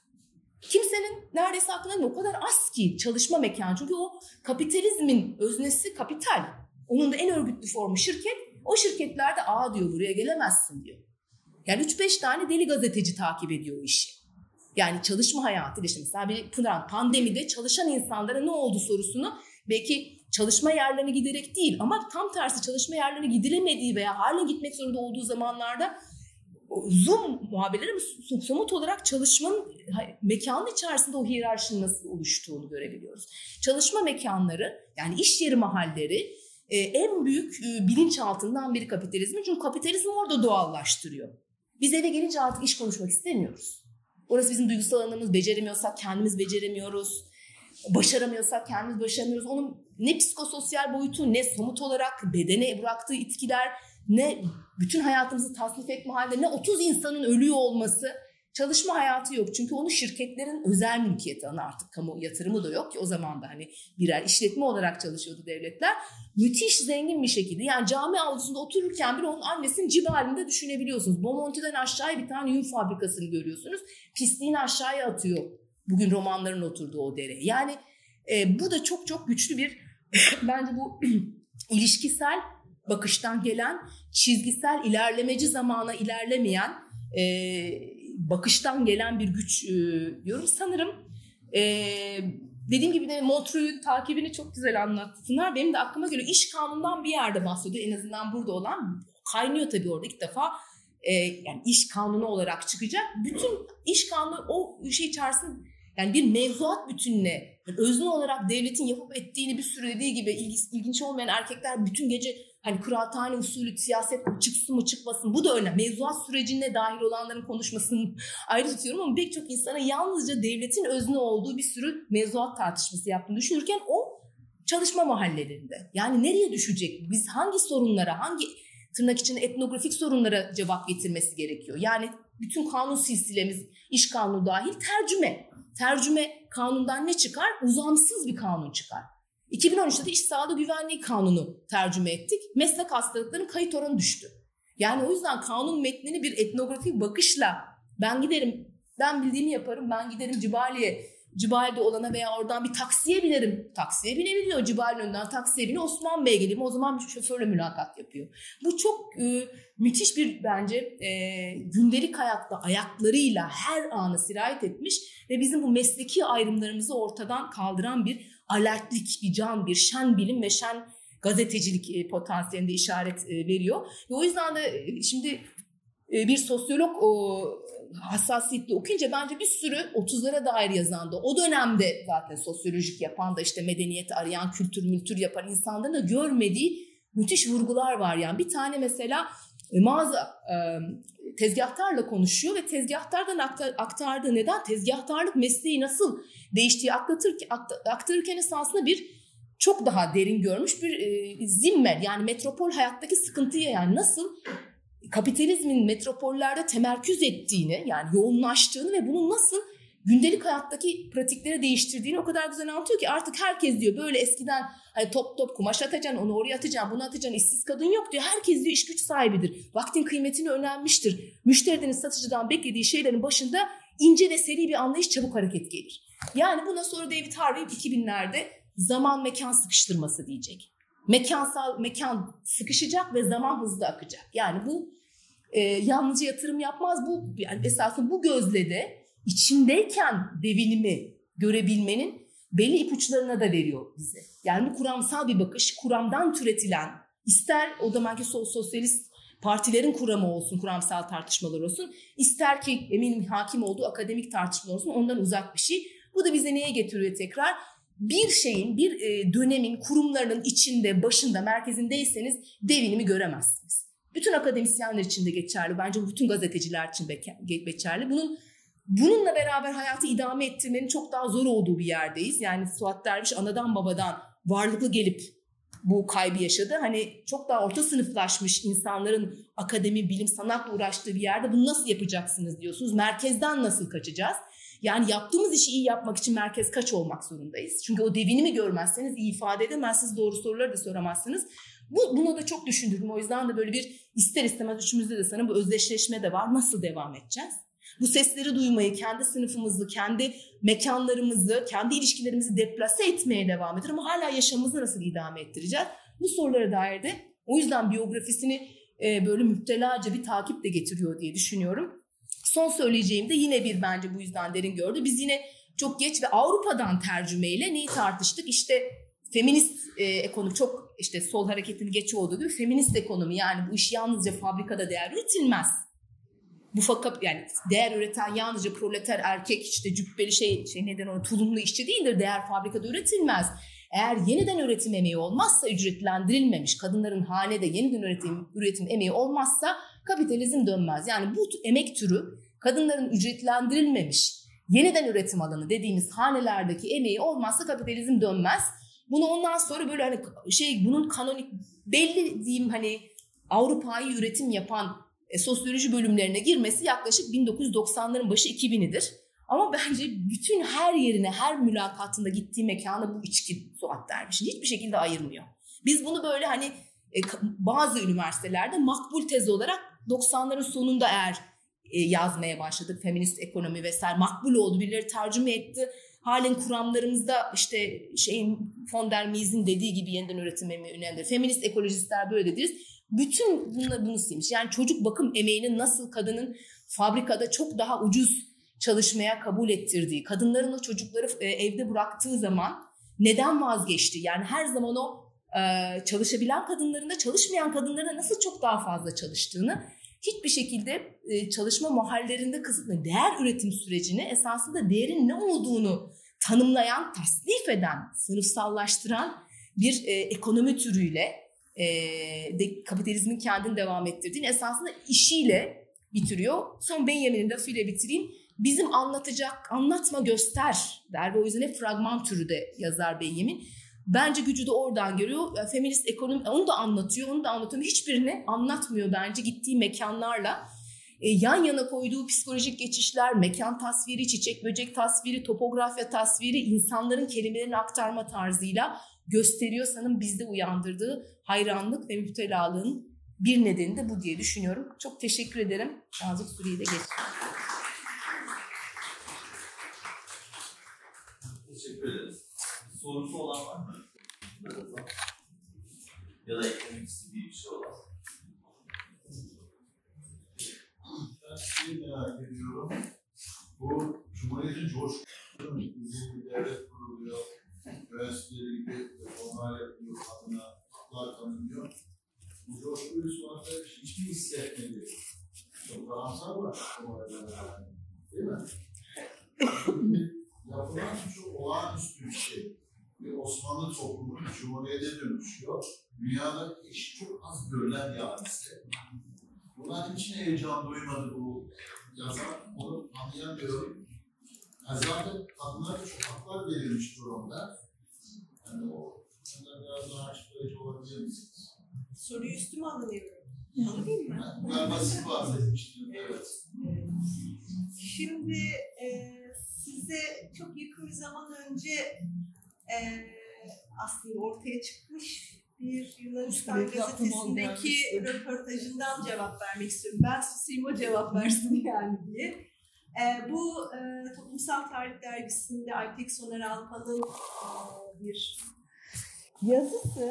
E, yazı e, aslında sizin sorduğunuz soruyu soran bir Yunanistanlı gazeteciye Suat Derviş'in verdiği yanıtı içeriyor. E, kısacık onu e, okuyacağım. Şimdi şeyimiz varsa. 1930. Evet 1930. Röportajlardan önce yani. Evet tabii. Evet, Ee, O, mecliste kadınların temsiline dair, Evet, işçilerin temsiline dair söylediğim. diyor ki yani şimdi tam şey satırını bulamadım ama elbette ki yani işte e, Türkiye Cumhuriyeti Devleti gibi bir cumhuriyetin inşa ediliyor olması ve bunun özellikle kadın hakları bakımından e, işaret ettiği değişim, dönüşüm, devrimci dinamik çok önemli. E, hatta zaten Suat Derviş'in kendisi de e, ilk kez e, belediye seçimlerine e, girmek üzere aday olan e, ve o çalışmanın içerisinde yer alan e, kadınlardan bir tanesi. Dolayısıyla yani bu önemli bir şey. Yani bir yeni cumhuriyet inşası.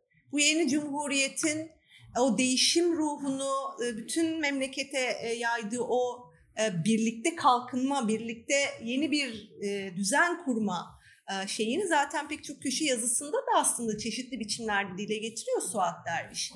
Benim orada dikkat çekmeye çalıştığım temel şeylerden bir tanesi bu. Bu coşkunun kendisinin gerçek bir düzen değişikliğine, gerçekten o e, Cumhuriyet'in kuruluşunun en temel taşı olan halk kesimlerinin, işte işçilerin, kadınların, çocukların da e, yani parçası olduğu, hayatını değiştirdiği bir düzen hale gele düzen haline gelebilmesinin olanaklarını sorguluyor Suat Derviş. Biraz önce Aslı mesela iş kanunu tartışmalarından bahsetti. Tam da röportajlarında örneğin e, bu işte iş e, yani ben bu fabrikanın sakatıyım diyen e, işçi kadının gerçekten o fabrikanın sakatı olduğu ve o fabrikada sakatlandığı gerçeğini ortaya çıkaracak denetçilere ihtiyaç duyulduğunu, bu denetçilerin Avrupa ülkelerinde şöyle şöyle çalıştığını, bizim Türkiye'nin bu sürecinde işte Cumhuriyet'in bu kuruluş döneminde örneğin iş kanununda bunların görevlerinin nasıl çalışacaklarının belirli olmasının ne kadar hayat kurtarıcı olacağına ilişkin tartışmaları yapıyor ve bu tartışmaları ne zaman yapıyor? İş kanunu tartışmaları mecliste o dönem tartışıldığı dönemde yapıyor. Yani işte o ben bu fabrikanın sakatıyım diyen kadınla gemide e, çalışırken ayağına düşen e, balya yüzünden sakat kalan işçiyi konuştururken aslında meclise diyor ki bu iş yaptığınız iş kanununu ilgilendiren asıl kesimler bakın size bunları söylüyor yani. Şimdi bu da bir coşkudur. Bu da aynı zamanda o e, inşanın, harcının neyle karılacağına ilişkin bir taraf tutma göstergesidir. Bu bence aynı zamanda da karamsarlıktan öte yani gerçekleri ortaya koymak her zaman karamsarlık değildir. İlerlemeye işaret eden bir şeydir. Bunu ortaya koymanın kendisi de işte bir sorumluluk, bir sorumluluğa davet, göreve davet anlamını taşır. Ee, elbette ki mesela şeyi de sorar, mektepsiz çocukları anlatırken yani bu çocukların mektebe gidemi açlık yüzünden, yoksulluk yüzünden çalışmak zorunda kaldıkları için, ana babaları e, öldüğü için, kimsesiz kaldıkları için çocuklu, çocukluklarını yaşama, yaşayamayarak, aç kalarak, mektepsiz kalarak hayatlarını sürdürmek durumunda kalmasını Cumhuriyet'in bir sorunu olarak ifade eder mesela yani. Bu, bu der bizim çocuklarımız çünkü bunlar. Ve bizim çocuklarımıza bu devlet sahip çıkmayacaksa kim sahip çıkacak der yani. Her sorumluluğa davet eder. Coşku her zaman alkış tutmak değildir. Coşku aynı zamanda eksik ne kalmışsa onun o eksikliğin gereklerinin de çözülmesi için bir müdahalede bulunmaktır. Ben Suat Derviş açıdan çok coşkulu bir kadın olduğunu düşünüyorum. Ee, şeyi ekleyeyim ya ben de e, şimdi yerini bulamam ama e, o e, Yunan gazetecinin sorularına cevap verirken e, hani o cumhuriyet coşkusu içinde yani şeyden de eleştiri yapmaktan ve sorgulamaktan geri kalmıyor ve şeyi e, eksik buluyor. Yani mecliste temsil edilmezse olmaz diyor. Yani bir, kadını, bir e, anayı, bir ameleyi e, başka birisi onun sorunlarını e, şey yapamaz, mecliste dile getiremez. Doğrudan onlar olması gerekli diyor. Hatta e, şeyin de e, hani Türk kadını buna yeterli mi gibi bir sorusu var yani hani okuması yazması falan. Erkekleri de o kadar cahil diyor. Ve e, şey e, hep birlikte yapacağız. Orada bir e, şey de var kendisine e, biçtiği bir sorumluluk da var. E, hep birlikte e, ilerleyeceğiz veya onu, onu onların mecliste temsiliyetine bu kadar önem vermesi e, ve bunu e, bu kadar erken bir dönemde yani kendisinin de çok genç olduğu bir dönemde e, aslında yapıyor e, olması benim de dikkatimi çekmişti. Peki bu sonra bir soruya geleceğim. E, tam 1930 yılında bu röportajı verildiği yıl Suat Derviş'in Serbest Cumhuriyet Fırkası Ankara'da oldu. İlk kez ikinci bir parti, ikinci yıl İkinci parti kurulma şeyi bu. E, evet. Terakkiperver'den sonra Serbest Cumhuriyet Fırkası kuruluyor. Atatürk'ün isteğiyle kurulan bir parti. Ve Fahri Üstad Zeyd, Nezihe Muhittin ve Suat Derviş bu partinin önde gelen üç neferi. E, o yüzden biraz daha muhalif bir noktadan bakıyorlar. Türk Kadın Birliği'yle de o zamanki mesela Türk Kadın en büyük de e, biraz dertleri var. Onları kritik ediyorlar ve onların bakış açısı, evet, bu partinin bakış açısı. Ama aslında Biraz. o partinin bakış açısı ama bunlar hani o partinin bakış açısı olduğu ve angaje ve yanlı bir bakış ve bunun yanlış olduğunu ortaya koymuyor aslında. Var olan bir şeyin e, sesi duyurulmadığı için o insanların mesela 1930 yılında Yarın Gazetesi'nde yine Arif Oruç'un Yarın Gazetesi'nde Serbest Cumhuriyet Fırkası'nı destekleyen bir gazetede yazdığı köşesinde diyor ki yaşlı kadın işçiler emekli oldukları zaman e, nasıl geçinecekler, nasıl yaşayacaklar, onların haklarını, hukuklarını kim gözetecek diye. Dr. Nebahat Kadın'ın sonuna konan yazılardan biriydi bu. E, Suat Derviş'in kadınlarla ilgili yazdığı çok farklı bir böyle yelpazede yazılardan biri olarak. Yani o dönemde aslında yani denilen şu biraz daha muazzep ruhlar, biraz daha görülmeyeni gören, biraz daha duyulmayanı duyurmaya çalışan ruhlar aslında ilerlemek ve bir sonraki aşamaya geçmeye yol açıyorlar. Ve Suat Derviş hem bir muhalif, yani yeni oluşan bir partinin e, içinde olarak hem de hayatı boyunca aslında düzenin her zaman görmeme eğiliminde olduğu ya da işte tamam hani hani aman kol kırılır yerin içinde tadımız kaçmasın Ali Rıza Bey dediği şeyleri aslında öne çıkarıyor. Bunu kendi bir misyon biliyor. Ama bu aslında çok yani şey temellendirilebilir. 1922 yılında tefrika ettirdiği e, hiçbir romanında evin e, sığıntı kızını başa koyuyor. Yani her zaman o zaten Emine'de işte annesini babasını savaşta kaybeden bir öksüz yetim kızı anlatıyor. Bir harem aslında kendi iradesi dışında e, hadım edilmiş, erkekliğini yitirmiş, heteroseksüel bir erkeğin bir kadınla birlikte olamamasından ve kendi erkek hissedemesinden kaynaklanan ruhi çatışmasını anlatıyor. Yani bence insani olarak her zaman ötekinin sesini duyurmaya, görülmeyeni göstermeye bir meyli varmış.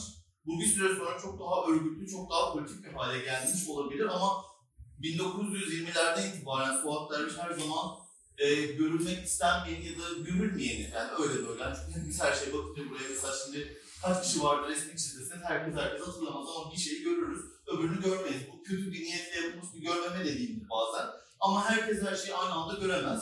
E, böyle bir misyon ediniyor kendisine. Ve çok enteresan, yani uzatıyorum özür dilerim. E, 1930'lara bakıldığı zaman mesela Hikmet Feridun Es var, Naci Sadullah var, Kandemir var. Bunlar çok ünlü söyleşi ve röportaj yazarları. Mahmut Yesari, Osman Cemal Kaygılı var. Onlar biraz daha edebi, ne kadar kurmaca, ne kadar kurmaca dışı belli olmayan metinler üretiyorlar. Ve bunların arasında Suat Derviş apayrı bir yerde duruyor. Birkaç sene sonra kendi yetiştirmesi demek ayıp olabilir belki ama onun takipçisi ve büyük bir hayranı olan Neriman Hikmet e, tarih sahnesine çıkacak. Ve Neriman Hikmet de yine bir kadın. E, mesela bir fabrikaya girip e, 30 gün boyunca bir işçi olarak çalışacak. Bunu Haber Akşam Postası'nda 1937 yılının sonunda bir fabrikaya girdim, bir işçi olarak çalıştım. Oradan da bir eve girip hizmetçilik yaptım diye o deneyimini anlatacak. Yani bir metot oyuncusu gibi tamamen karaktere bürünerek önce fabrikaya oradan eve girerek mesela bunu yazacak bir gazete için tefrika olarak. Yani bu iki insanın yaptıkları çok öncü bir şey. Çünkü o zamanın hiçbir ünlü söyleşicisi, anketçisi, röportajcısı bu kadar ötekinin duyulmak istenmeyenin sesi olmayı kendine bir misyon belirlemiyor. şey soracaktım. Yani röportajda şöyle bir şey yapıyor. Siz de bahsetmiştiniz. Ya işte verenlerle görüşüyor sonra gidiyor doktorlarla da görüşüyor. Yani sürekli e, bir çözüm önerisi. Çünkü genelde öyle sorulduğu için bize ne faydası var. Hatta şey var. E, günümüne yaşayanlarda bir röportajında yaptığında e, işte Karadeniz vapurunda e, bacaklarını yitirmiş bir şeyin maddi destek için mesela ilan vermiş gazete yani bir size birisi yardım edecek, e, ne yapamayız gibi. Bunun şey var mı, somut bir e, örneği var yani ben okurken bakıyorum ama hani ya da işte gözümden kaçmıştır. Sizin işte bu işte su sorunu yaşanıyor, su sorunu için şunlar yapılıyor. Gibi tavsiye veriyor, işte kanunla ilgili tavsiye veriyor. E, verenlerle görüşüyor, doktorlarla görüşüyor ama bunun e, o dönem içerisinde bir karşılığını bulduğu net bir somut adımı e, var mı diye ben bilmiyorum. Gazeteci, siyasetçi ilişkisi gayet yani onun yazdığı yayınlarda hani Yunus Nadi değilseniz o masaya oturmuyorsanız sanırım. Yok yani yazdığı kitle bence siz de şey yapın ama hani o andaki e, tek parti rejimi değil sanırım. O yüzden de o andaki tek e, yani gelişmekte olan muhalefet olan e, diğer fırkaya da denemede bulunuyor. Yani bence orada gazeteci kalıyor. O Ama bir yandan da içi el vermiyor. Yani zaten onu onu öneri verecekler. Bunu mesela Yunus Nadi hiç öyle öneriler getirmez. Hep üst yani gerçekten devletin bir sessiz gibi yapar. Burada da böyle fark fabrikası var. Böyle de böyle ilerleyeceğiz der. Hani hep böyle bir gerçekten düz bir çizgi içerisinde söylemini kurar. Burada bir e, zaten karşısına alıyor. Olmadığını söylüyor. Hatta sen söylemiştin e, değil mi Serdar? Bu günü gününe yaşayanlarımızın e, Evet. sonunda kaç tane 12 tane e, tefrika olmuş ve sonra kesilmiş gibi belki ayrıca da bir e, Cumhuriyet Gazetesi e, şey yapıyor son yazdırdıkları tefrika. E, o kendisi şu şekilde bitirmiş. Demiş ki bu anketi yaparken diyor bunlar çok iş cinayetlerini iş kazalarını anlattı işte uzvunu kaybeden işçileri anlattı. Diyor ki maksadımız rejimimizin en büyük kuvvetlerinden biri olan sanayi ordusunun yalnız kazanmak gayesini güden bazı hususi müesseselerin istismarından kurtulması ve ameli ile patron arasındaki münasebetlerin kuru bir hüsnü niyetten yani düşün şey gibi o sadaka politikalarını şey yapmış gibi daha kuvvetli ve müspet esaslara dayanabilmesi için esasen çıkması mukarrer olan iş kanununa karşı mevcut ihtiyacın büyüklüğünü anlatmaktı diyor. Serdar'dan da öğrendiğim hani şeyde bir de ekleme yapmışlar değil Cumhuriyet Gazetesi. Haşa biz burada Cumhuriyeti eleştirmiyoruz birkaç aç gözlü fabrika sahibini yansıttık deyip sonra da bir tane daha tefrika çıkmamış. Yani bunun ben karşılığının o dönemdeki tek partide muhatap alındığını zannetmiyorum. Ee, Ama bizim konuşup yazmamız gibi yani. Her zaman sonunda bir politik öneriyoruz ama biraz ütopik bir yere de koyarak. Yok böyle sadece böyle aracılık ettiği ya da işte bir yere dokunduğu bir şey olmuş mudur diye. Yoksa e, o yakın meselesinde de aslında çok bir karşılığı olmuyor. Yani ilk etapta yani şey politik olmasın diye şey yapmıyorum ama yani üstten verilen haklar gibi olmuyor yani. O dönemde sadece bir şeyi göstermiş ve bunun için mücadele etmiş. Sadece hani bunu e, şeyi merak ettim. Ben de işte son zaman, son dönemde çok şeyi okumaya çalışıyorum. Hani bir, bir şeye bak- mutlaka bir amacı da yok. Röportaj yapıyor ve göstermek istiyor. Ee, ama hani bir somut olarak bir şey yapılmış mı? Hani oradan e, böyle bir şey, İtopya gibi bir şey olmuş mu diye de merak etmiştim. Pardon. Merhaba. Ee, ben Ekim Çakıroğlu. Diğer arkadaşız ama yüz yüze ayrılıyoruz. Sorunun esas mühim noktası bence İzmir İktisat Kongresi ile bu Burjuva Cumhuriyeti'nin doğmasıdır. Çünkü tam kapitalizmin kucağında bir bebek doğdu. İzmir İktisat Kongresi'nde alınan kararlara bakıldığında ve iyi incelenmiş. Bunun ötesinde de e, Suat Derviş'in tırnak içinde ne kadar komünist olup olmadığını ben özellikle bilemem. Komünist olmak için Marksist Leninist literatürü gerçekten kişiselleştirilmiş, baştan aşağı okunmuş bir insan beklerinden. Hani herkes komünist, komünistim diyebilir. Ama ortaya çıkmak, ben komünistim diye ortaya çıkmak çok farklı bir şey gibidir. Değil mi? Bir defa Cumhuriyet buradan başlayacağız. O aç gözlü patronların da bir, hani Cumhuriyeti eleştirmiyoruz. O aç gözlü patronların davranışlarını eleştiriyoruz. Bunu Cumhuriyet'in yazdığı şerh imiş. Tamam, Benim okuduğum. Ben onu diyorum. O aç gözlü birkaç tane patronun davranışı Burjuva Cumhuriyet'in Evet, ama Cumhuriyet onu yazamıyor. Cumhuriyet gazetesi onu yazamaz tabii ki. işte, işte ben yazamaz. Biz onu onlara açmalıyız buralarda. Yani bütün bu Türkiye'nin bugünkü halinde Cumhuriyet'in ilan edildiği tarihten bugüne kadar yaşadığımız günlerin İzmir İktisat Kongresi'nin kararlarıyla direkt bağlantılı olduğunu, kapitalizmin kucağında bir bebek olduğunu, bunu her yerde açmalıyız diye düşünüyorum. Teşekkür ederim. Teşekkürler, sağ olun. Evet. Çok teşekkürler. Gazeteci meslektaşım olarak Sevda Pınar'ın var. Önce bir soru var aslında. Biraz değindik aslında. Ya da hani Türkiye'deki röportaj geleneği Suat Derviş, Yaşar Kemal. Geçmişimizden böyle bir gelenek var ve siz ikiniz de medyada yer aldınız, hala yer alıyorsunuz. Devam ettiriyorsunuz bu geleneği ama büyük ölçüde en bir artı bir devam ettiriyor. Duvarda bazı kez taştı ama genel olarak benim merak ettiğim son kalan pratisyenlerden biri olarak gelenek sizce neden öldü? Deminki soru. Öldü demeyeyim ama neden fazla yıkıldı? Neden zayıf? Deminki evet sonda sorduğumuz soru. Ben de onu size soracaktım işte. Ben size sormuş olayım onu demin.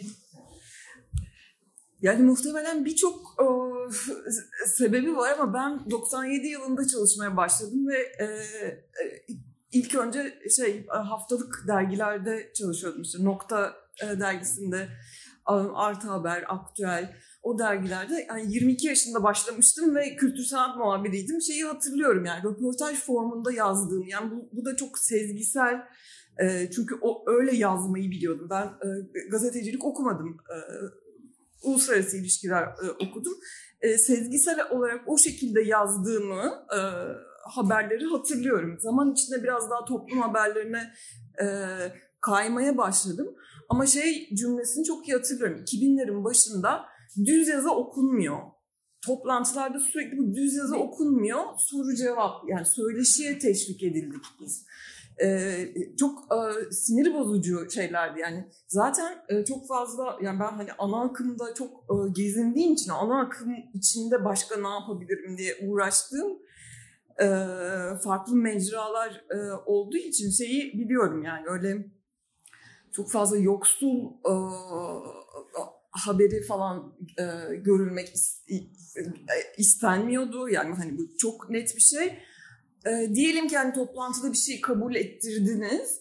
E, onda da hep soru cevaba teşvik ediliyordu. Hani insanlar soruyu görsün hani e, bu işte yani bütün hayatımızdaki hızla da yani daha kolay tüketilebilir bir metin olmasından yani daha e, şey e, derinleşmeyen içerik de daha derinleşmiyor. Okurun okuma tecrübesi de daha yüzeysel. Hani beğenmediği soruyu hızla atlasın. Yani düz yazı okunmuyoryu 2002 2003'ten sonra 2000, ya 2000'lerin başından sonra çok e, duy, duydum ben. E, sonra zaten e, yani en uzun çalıştığım yer radikal orada yapmaya çalışıyordum. Bunu hala işte hafta sonu eki olduğu için daha geniş alanlar vardı ama e, şeyi fikri e, haber önerisine kabul ettirseniz bile e, şeyler yetmiyordu. Yani e, benim gazetecilik hayatımın büyük kısmı e, şeyle e, hani kaç vuruş olacak, bana ne kadar alan ayırıyorsunuz? Onun pazarlığıyla geçti ve e, çok e, şeyle yani e, size konuşurken anlattığım özenle zaman ayırarak falan hani böyle bir şey çıkartıyorsunuz ve size hani şu kadarcık yer ayıran o şeyin kıymetini anlamayan kasap gibi şeyler vardır yani ana akımda. Ee, o sürece çok e, tan- tanık oldum. Radikalden işten e, çıkarıldığım süreçte yani hani bunu yazdığım için de açıkça sö- söylüyorum her yerde. Ee, işten çıkarılma gerekçem zaten şeydi. E, gazetenin artık basılı formundan e, çıkıp dijitale geçmesiydi ve bana açıkça şey dedi artık kalifiye e, muhabir için e, ayıracak bütçemiz yok. Yani bu zaten e, şeyi e, röportaj ihtimalini de ortadan e, kaldıran bir şey. Zaten e, yani hani dijitalde şey diyebilirsiniz hani uzunluk konusunda bir şey olmayacak ama benim emeğimin karşılığı artık bütçede yer almıyordu. Yani bu çok net bir şekilde e, yüzümü e, ifade edilmişti. E sonra geçtiğimiz dijital e, haber platformlarında onların da finansal olarak var kalma sorunları, reklam ilişkileri falan filan yani böyle işlere verilecek şansı e, düşürüyor açıkçası. O yüzden her zaman daha muhalif medya hani ben Express'in ilk yıllarında arada arada Express'e e, yapıyordum böyle şeyler ro- rola yaptım hani hem söyleşi hem röportaj gibi yazdığım şeyler de vardı diye e, hatırlıyorum. E, ama evet e, hazmı e, gittikçe daha zor e, bir e, tür olduğu varsayıldığından parça parça budandı ve e, şey oldu. Ama son yıllarda e, bütün dünyada e, şeyi de e, görüyorum. Tam da yani bu her şeyin kısalması ve çabuk tüketilir hale gelmesi ve herkesin e, ondan yaşadığı doygunluk bir şekilde e, daha o uzun okuma metinlerine, daha derinlemesine, muhabirlik işlerine yeni alanlar açtı. Yani bir tersine dönüş de aslında e, son 10 yıldır e, uluslararası medyada bizde de e, yavaş yavaş hani karşılığını görebiliyoruz. Çünkü öbürüyle de hayat geçmiyor. Yani bir, bir şey sadece haberdar olmak için artık çok fazla zaten mecramız var. Anlamak için, e, ne olup bitiyor kavramak için e, bir alete ihtiyacımız var. O, o yüzden e, bir tür e, geri dönüşünü de e, seziyorum görüyorum. Ben de okullu bir gazeteci değilim, ala, değilim yani e, alaylıyım denir herhalde böyle durumlarda. E, ben de gazetecilik okumadım. Dolayısıyla gazeteciliğin toplam tarihsel süreci, ne değişti, neden değiştiği ilişki söyleyeceğim her şey aslında 15 yıllık bir gazetecilik e, içinde bulunmuşluğunun böyle yarattığı bir takım deneyimler. Ama galiba e, bir bütün olarak yani yalnızca söyleşi türünün röportaj, söyleşinin de bile hatta yani röportaj türünün neden tedavülden kalktığına ilişkin şeyi e, galiba haberin ya da gazetenin e, bir meta olarak üretim sürecinin ve niteliğinin değişimiyle birlikte okumak gerekiyor gibi geliyor bana. Bunun da yansımalarını tek tek işte e, kalifiye eleman, e, kalifiye bir muhabir istememekten tutalım da e, bütün gazetecilik inşasının, anlayışının artık yavaş yavaş eğer hani basılı gazete olacaksa bu hani bari hiç olmazsa halkımızın ona para vermeye değecek böyle bir, şeyi olsun. Hani bir, bir nesne haline gelsin, ona dönüşen bir süreç. Bu tabii aynı zamanda şununla da ilgili. Yani e, haber kaynaklarının tırnak içinde haber kaynaklarının çok arttığı bu süreçte ince işçilik gerektiren e, gerçekten iyi bir gazetecilik aynı zamanda edebi bir güç ona ayıracak vakit onunla uğraşacak alan ve onu ya bunu uğraştığında e, yansıttığında karşılık bulacak bir e, mecranın ortadan tümüyle kalktığı bir e, yani medyanın da tekelleşme süreci yaşadı. Yani bu tekelleşme sürecinden bağımsız e, ben düşünemeyeceğini düşünüyorum gazeteciliğin içeriğinin ve niteliğinin bir meta olarak aslında içeriğin ve niteliğin değişmesi e, sürecini. Dolayısıyla artık yani e, Erdoğan'ın konuşmasını anında hızlı bir biçimde sosyal medyaya yansıtacak ve tıklatacak bir başlık üretecek bir e, gazeteci, muhabir ya da artık öyle bile denmiyor arkadaşlarımıza maalesef. Yani neredeyse bir operatör şeyi, e, operatör böyle bir bilgisayarın bir uzantısı falan muamelesi görüyor gerçekten arkadaşlarımız, gazeteci arkadaşlarımız. Hani buna odaklanılan e, bir gazetecilik e, inşası içerisinde hani bunun bir yerinin olmadığı bir durum var. Ama ben burada yine de şeyin altını bir çizmek istiyorum yani. Gazeteciliği böyle sürdürmekte ısrar eden mecralar var. Ve bu bir şeyin pahasına e, gösterilen bir ısrar. Evrensel Gazetesi böyle bir gazetecilik yapmaya e, ısrar eden bir gazetecilik. Murat burada. Murat arkadaşımız da mesela işte biraz önce vurguladığımız Hani o Neriman Hikmet gidiyordu 30 gün bir fabrikada çalışıyor ve onu yazıyor yani. Gitti kaç binlerce bir plastik fabrikasında çalıştı ve onu yazdı ve o haberiyle ödül aldı mesela. Ee, yani ama mesela sorun kaç tıklandı? Ben size cevap vereyim. Şimdi e, bazen çuvaldızı batıracağımız e, yerle iğne arasındaki mesafe çok açılıyor bence. E, onu da bir şey yapmak lazım. Yani bunda ısrar eden bu noktada hani bütün o gazeteciliğin bir meta haline getirildiği, basının, medyanın bir meta haline getirildiği, baskılandığı, tek düze, tek ses haline getirildiği süreçte başka bir şeyde ısrar edene ne kadar sahip çıkıldığı da aynı zamanda o ısrarı gösterirken hayatında bir sürü şeyden vazgeçmek zorunda kalan gazeteci arkadaşlarımız için de bir şey ifade ediyor diyelim ufacık bir şey ekleyebilir miyim gazeteci ama bu o, yani iki telliden, Babal'den iki telliye geçişe bahsettik. O zaten Sevda'nın bahset metalaşması da ürünün. Ve onun dışında ama hani ayrı ayrı konuştuk ya Suat Derviş'in komünistliğiyle feministliği. Burada da yani ayrı ayrı şeyler olmayan bir eğer kimlik olarak hani nesin, feministim, bir şöyle bir şey falan kimlik kimlik veya hatta birbirine kimlik baktığın zaman zaten illaki bir rekabete giriyor o bakış açısının sakatlığından. O insanın e, şey olmasından değil yani hani kişilik bölünmesi yaşasından değil. Bence o yüzden bu meselenin de bir toplumsal cinsiyet boyutu var.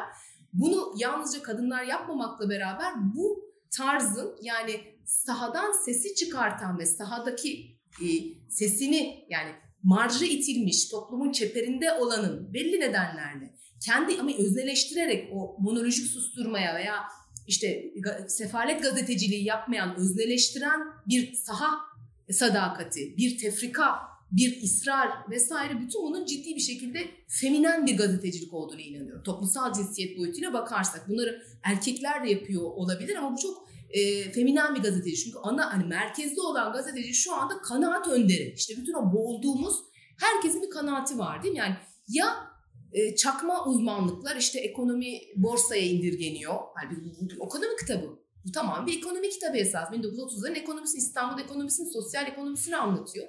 Ama işte o ekonomist deyince borsa iniş çıkışları ile ilgili çakma uzmanlık.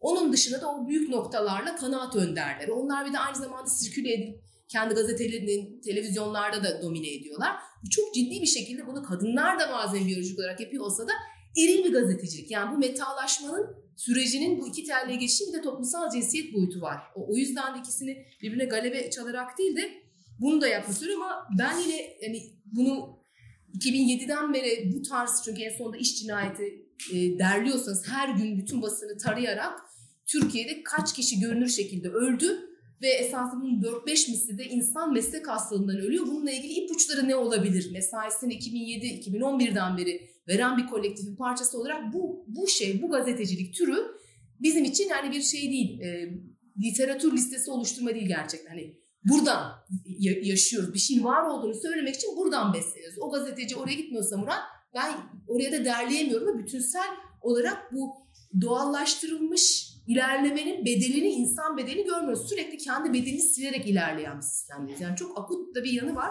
O yüzden de ben bu aşamada işte dediğiniz gibi Express çok ciddi bir şey yapıyor. Evrensel çok uzun bir arşiv. Yani eskiden ben hapishane mektuplarında da onu okudum. Hep bir işçilik deneyimi olarak. Çok önemli, kıymetli bir şeydi. Mesela Kürt meselesi bu kadar makbul bir bir zamana kadar makbul bir akademik mesele falan değilken Evrensel Gazetesi'nin şeyinden hani bir sürü e, batıya ulaşmasına çok önemlidir bence o şey mektupları. O da bir, bir şey hafif işlenmiş olsa biri ve dediğiniz gibi şey emekçiliği, emek haberciliği e, arada bir parlayan işte ne bileyim Pınar'ın duvarda bir te- seri çıkıyor. Bir de tefrika da çok önemli burada seri. Tek gidiş geliş değil, pandemi zayiatı veya güvencesizlik. Tefrika müthiş bir saha sedakati. Bu da çok bence feminen bir şey. Böyle hani tık tık hani rutin.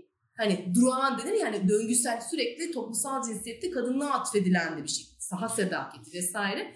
Bu, bu noktalarda bence bir tek hani eski kemik ekip evrensel bir de hani muhabir de yetiştiren bir şey. Ne yazık ki o kısa soluklu basında bu da olmuyor. Muhabirin de yetişmesi lazım. Yani mesela iyi kötü 15 seneden beri ne yazık ki bir sözcü konumundayım ve gazeteciyi biz yani taşeron demek demek değil diye tekrar anlatıyorsun. Onun o anlattığın olduğunu bile anlamayacak kadar kendi şeyine düşmüş bir gazeteci. Yani yetişmiyor da sanırım.